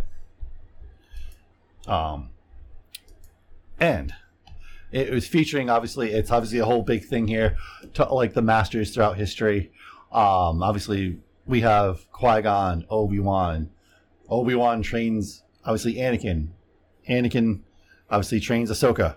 You mean and on and on. And if we go back further than that, uh, we can go all the way go back to Yoda. Yoda trained Doku. Doku. Du, Doku. Dooku. Dooku trained Qui Gon. Qui Gon trained Obi Wan. Obi Wan obviously trained Anakin. Um, Anakin uh, and trained Ahsoka. Um, because we're getting into Ahsoka, and it's, it, it's part of that lineage now. And obviously, we also know it's confirmed Anakin is in Ahsoka. He will be in Ahsoka. Uh, Hayden Christensen will be in Ahsoka. was he in the uh, other one too? In what? The last, the uh, Obi Wan. He was in Obi Wan. Was he? Yeah. I, I just couldn't remember. Yeah. Uh, Oh yeah, could you, you could you could. He's got some like his skin's drier or something. Well, no, That's they did. They tell. did de-age him. Yeah, yeah, but you can you can he's still you can see it in his face. Oh, yeah, and it's like it's this whole lineage, and I love the fact that Dave Filoni points out he's like, you can see in this video he gets really emotional about how much like he really worships George Lucas, like he was like, it's about keeping this George's legacy going. It's like a story he started, and to keep up that franchise and to keep up that legacy and to do it right. Mm-hmm. Like it is like he wants to do right by George Lucas. Like he worships the guy. um, like Ahsoka is just a character he created on a piece of paper that they were just like kind of like sitting around like thinking about like hey like what's the next thing we're gonna do here? We need a Padawan. Padawan was the Padawan was Ahsoka. Um and then George Lucas was like uh, you know we need um Anakin needs a Padawan. And she was like Anakin and then uh, Dave Filoni's like "Pa- uh, Anakin doesn't have a Padawan she, and uh, George is like, no, he has a Padawan, and that was the birth of the discussion of Ahsoka. Okay. Like that's how it started, um, and that's the birth of the character Ahsoka, and by George Lucas and Dave Filoni. And it's about her legacy, and it's going to be passed on, and because it's going to now go from Ahsoka to Sabine, uh, which is going to be really cool. And I like some Star Wars fans are kind of mad about it, but like it's like because Sabine isn't, from what we know, Sabine isn't force sensitive. But it seems like they're going to make it that way. They're going to go to that point where she is going, or they didn't realize how force sensitive she was. But people don't realize that George Lucas, if you can just look up the interview on, on YouTube, as it was on the old DVDs, um, George Lucas said every single le- being in the universe has the force. It's just a matter of how much they can actually access it. Now, can everybody maybe sometime figure that out, or there's only no, so that's why he created the metachlorians thing. Uh huh. so metachlorians are kind of like the best way he described it in an interview, and it wasn't on a video interview. It's in one of the books I have for different interviews. He would feel he described the metachlorians as like um, photosynthesis. How plants, mm. the more recept- photosynthesis receptors that plants have, the more sunlight they can take in to gain energy. Didn't he want to make a movie based on them? The, and the like, trilogy, like the, little- the sequel trilogy was supposed to be based on that. now, what was it supposed to be like? This little city of metachlorians? No. or was it supposed to be like this? No. but they're figuring. No, they out. were supposed to. He was supposed to bring in, which is why George Lucas, because the last thing that George Lucas worked on was the Clone Wars. Because the way what I read about it years ago, it, it sounded like it was going to be, "Hey guys, I'm I'm Bobby Metachlorian." No, no, the midichlorians. He said like they're they're like like receptors, Mhm. um, and those receptors are taking in the force from the wills. The wills exist beyond; they exist past the fifth dimension. Um, they are beyond time and space, Mhm. and that's where the force comes from, and that comes from us obviously obtaining it through our the metachlorians and metachlorians. Like I said, like photons are coming in like sunlight, and the more phot like metachlorians you have, the more of the force you can kind of wield and use to your power. Mhm. So, um, yeah, so that's that's where it comes down to, and it's gonna be really cool because like Sabine is a really cool character. She's obviously and Sabine. I know the fact that like Dave Filoni wrote Sabine, like how well George Lucas and Dave Filoni wrote Sabine because they're the one they thought them together. Um, after it's definitely Thrawn. If it wasn't for Thrawn, Sabine wouldn't exist. Okay, yeah. Who is Sabine? Have we met her yet? Uh, Sabine's uh, one of the main characters in Rebels. Okay. All right. Yeah, I wouldn't. I, would not, Uh, I, ha- I have not met her yet. Sabine Wren. Okay. She's uh, Mandalorian from the House Wren. Um. So we were, yeah. um. Anyway, lost my train of thought there. so, yeah. So I think if Sabine wouldn't have existed if it wasn't for Thrawn, because I know Dave Filoni, is just like myself, am a huge fan of the original trilogy that came out after uh, Return of the Jedi, which was the Heir to the Empire trilogy, which was amazing, uh, which was written by Timothy Zahn, uh, who has written a number of Thrawn books in the new canon, which are great actually if you haven't read them.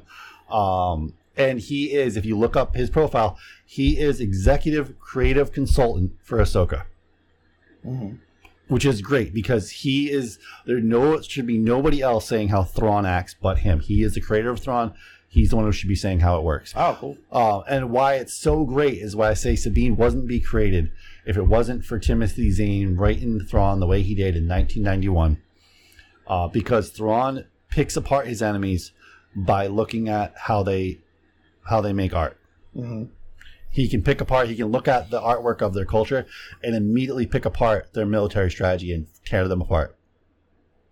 And it's it's great. He's a he's the way Timothy Zahn puts it. He said um, in one interview, he said, "I hate bad guys and good guys that um, just either seem to goof up." Uh, from dumb some dumb mistake or a bad guy that just like, overlooks something retarded and gets like taken advantage of. Um, like they're too full of their ego and then just get, get stomped on. Mhm. He, he doesn't like that, which is why he wrote uh, Thrawn. Thrawn is a bad guy. He's not really a bad guy. That's the thing too either. He's a, he's a he's a guy that he doesn't care about the good or the bad. He doesn't give a shit about that. He cares about winning. That's what he cares about. And he is stupid smart. He doesn't fall for any stupid tricks. If you think you're ahead of him, no, he's probably three steps ahead of you. and that's probably a certainty. Uh, that's why it makes him a, such a great bad guy. Uh, even though he's not a bad guy, technically, by, I mean, uh, but semantics, that's really getting to. Anyway. um, so he's a great character. But Sabine's character is all about she is a Mandalorian that left her house um, because she created a terrible weapon that killed Mandalorians. Uh, and she felt terrible about it. But she uses, she's also uh, kind of a punk rocker. She protests um, the Empire with her graffiti. She's an artist.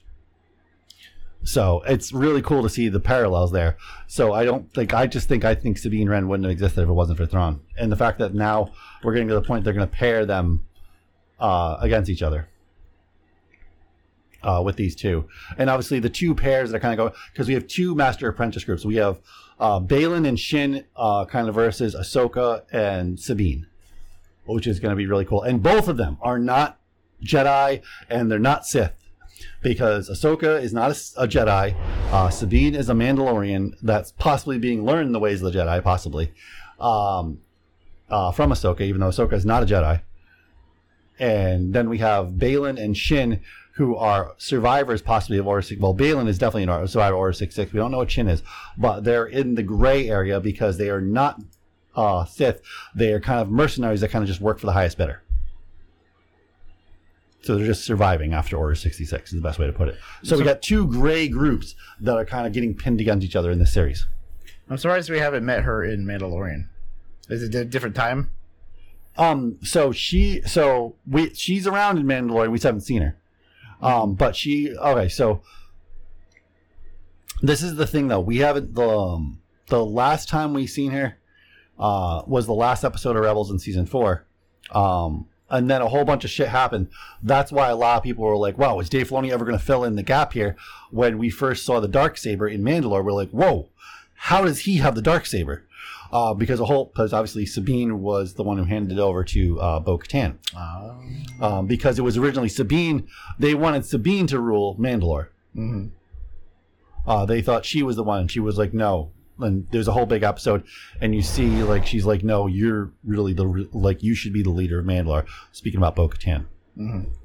Uh, and then obviously, obviously in the storyline we move forward now, and Bo Katan is obviously the leader of Mandalore. Um, so we don't know what happened to her, and obviously there's in the trailer. If you watch the trailer, uh, they're like, well, there can be only one person we can get help from, and uh, the what's his face? I can't remember the robot's name. Uh, says Sabine Wren, and she's like, yeah, but will she? Kind of thing, like because she's kind of been off on her own thing. She kind of went off and her own thing after Ezra disappeared and stuff. So, so yeah. Mm-hmm. And I won't say exactly what happened to Ezra or Thrawn because something happens to both of those characters. So go watch Rebels because it's kind of a cliffhanger, which is why everybody's super excited about Ahsoka because we know both those characters are going to possibly be in it, and we're going to find out what happened to them. Um, so, which is really really cool. Uh, and we're going to see definitely flashbacks because we do know Kanan Jarrus is in it. Um, and three, two, one. This is going to be a spoiler alert. So three, two, one. Kanan is dead. Uh, so we know he's in it. Um, What? But we No. don't. We don't know who's playing him. Hmm. So, yeah, um, because uh, the person that's playing him obviously wouldn't be able to play him. He doesn't even look like him really. Uh, so we don't know who's going to play Kanan Jarrus, which I'm excited for. Uh, Kanan Jarrus is a really cool character. So, uh, I, I'm no, no, I'm excited for this. So it's only a few days away. Uh, it'll be the first day of my vacation. It'll come out. I'm, well, I'm gonna stay up and watch the two-hour premiere. It's gonna be freaking awesome. well, it's not two hours. It's an hour and like thirty minutes, I think. Mhm. It's supposed to be two episodes premiere. Uh, but yeah, it's absolutely incredible, and the fact that Dave Filoni is it's his project, he's head of it, and uh, uh, uh, what do you call it? Jon Favreau is head producer. It's absolutely great, and Timothy Zahn is uh, friggin' uh, creative consultant. Like that is a perfect team, absolute perfect team. Hopefully, hopefully it's it's good. Disney's uh, that that secret secret uh secret war or secret agent wasn't that good. Secret what? It's uh the the uh the Avengers there. Uh, what's his name? Oh, It was it was not good. Oh. it was it was really weird. well, I, I I will I don't like anything that Marvel's done anyway, but that's a whole nother discussion. Uh, he, he he was in Star Wars. What's his name? S- Secret in Agent Man, secret agent. Nick Fury. So, Oh. yeah, it was a, it was basically Oh yeah, that whole thing. yeah, it was it was uh, they literally killed How I Met Your Mother like in the first episode. The- Yeah. Cobie, they killed Cobie's know, mother. I know, like. I'm like, what? Why she die? What the hell Yeah. Why is there a picture of her with red hair? It tells us? I don't know. But- anyway, so and then we got next week, well, a week from now. Uh, Not Retro this World- Saturday, but next Saturday. Next Saturday, we have Retro World Expo. We're going to be going just Saturday. Yep. Uh, we'll be going Saturday morning. Uh, we'll spend the day there mostly. Um, yeah, and we'll see how it is. We're not going to spend. We're not getting press passes. We're not spending two days there. Uh, there's just not enough there, and the the guests are just not enough there. I mean, I might stop to say hi to Retro uh, N- Nacho. Nacho, Nacho, Nacho Productions. There was a video he just made. I can't remember what it was. Yeah, I watch all his videos. He does a lot of he does a lot of reviews on the upgrades you can make to uh, retro consoles. Is he the one that does the? There's a video for a like an HDMI input for a He, PlayStation. he does all of them. Yeah, He does all of them. yeah. But Uh, mo- most of these people are. I've never like they they've either been here before or I've never heard of them. Yeah, yeah. Like some of these people, like I don't know, like obviously we don't even have it. Obviously, I know. I'm sure that's the thing though. Unless you're really into retro gaming, you're not going to know who Retro Rick is. Granted, this is a convention for people that are in retro gaming, but I know who Retro Rick is because I like his content better than the Game Chasers, which is why I know who he is. Okay. Um, but he owns now he owns like a game shop and stuff though too. So I don't even know. That's that's what it is though. He owns like a retro game shop now. He doesn't really do hunting as much. All right. Uh, obviously Well, this most guy this do. guy this guy is always here. Yeah, we got his autograph already. We got to make that that softbox. Yeah, we do. We have to make Shadow that. Box. Yeah, The device is in my house anyway. I have like a stack of shadow boxes. So, uh, Jeremy, so I think he was there last year. Was he? Yeah, this girl was there last year. I don't remember even seeing her though. That's the annoying thing. Like if She you're gonna just- be the, if, you, she's if you're a- gonna be a guest at the show, She was a writer. She's And a he- writer or something. She's a Yeah. video game writer. if you're gonna be a guest of the show and you're not like having trouble getting there, Yeah. be be there. Yeah, You And know. Bob Bob from Retro RGB, he's always there. He's Yeah. cool. He's always cool to talk to you too. Yeah, we got Uh, some ugly looking mug. And this guy, whoever the hell he is, Gangrel from AEW and WWE. Never heard of them. Uh, They're, they're doing wrestling, which is funny. The wrestling. Thing I mean, it's funny. amusing for people that are into wrestling. I'm just not into it. Uh, there's a developer called Headcanon there. Sonic Stuff Research Group. I don't know who they are. Our buddy Brian Blackmore. Uh, yeah, I, saw them as a guest. I was like, why is Brian? up? I guess. Oh well. Hey, good Well, because he does video game videos. Uh, he does. Uh, and then we got Mike Levy. Yeah, which I don't understand. Uh, yeah, Jez Jezar. Is that what? It, how was that said? Yeah, I don't know who. Jezar. I don't know who the hell he is. I've never heard of him. Uh, he's a trading card game collector. Oh, okay. So I guess if you're into that, you know who he is. Uh, and Travis, obviously, Laundry. Yeah. But And then we got the people that have their cars outside. Phoenix Reese. I, th- I think he's the guy who bought uh, RGT 85 stuff. I'm not sure. I'll look that up. oh, he might be. You're right. Yeah, I think that is him. Yeah, yeah. But, But, uh, yeah, no. But like even like I was saying, like we decided not to do the two days. One of the big like deciding factors for me was when I find out Norm wasn't going to be there. I was like, Mhm. okay, that's that's like the one panel I actually like, really like enjoying to go to. And if he's not even going to be there, I'm not. It's not. Yeah, or Pat. Pat's Yeah, out there. it's not really worth it um, to me anyway. There's not anybody that's really like pulling me in to go. Oh, I want to go see that person's panel. That's not, not happening. So we're going, you know, One day. one day, checking out the booths, buying some stuff, Yeah. more stuff for the wall. Yeah. Um, we'll see. We'll see what we do. Yeah. and do uh, hopefully, well, not hopefully, by the next podcast, we'll be over 900 subscribers on YouTube. yeah, we should be. We get like a couple a day now. Yeah, we're at 898, Yeah. and I'm like, all right, you're finally. yeah. We got a couple videos It's- we already recorded that just need to be edited. Yeah, a couple thing is like, uh, well, now we have a string of videos that are close to the same thing that people are watching and watching and watching and wa- so they're watch they'll, they'll watch one video, but they'll watch the other like three or four right after, and that keeps on going up and up. Mm-hmm.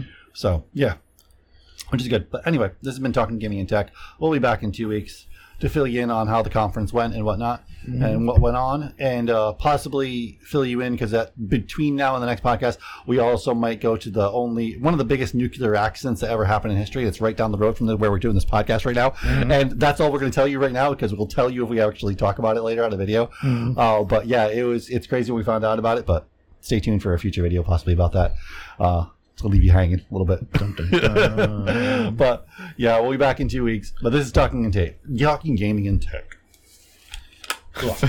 For the latest and greatest in gaming and tech, Tech Prime Media, right there.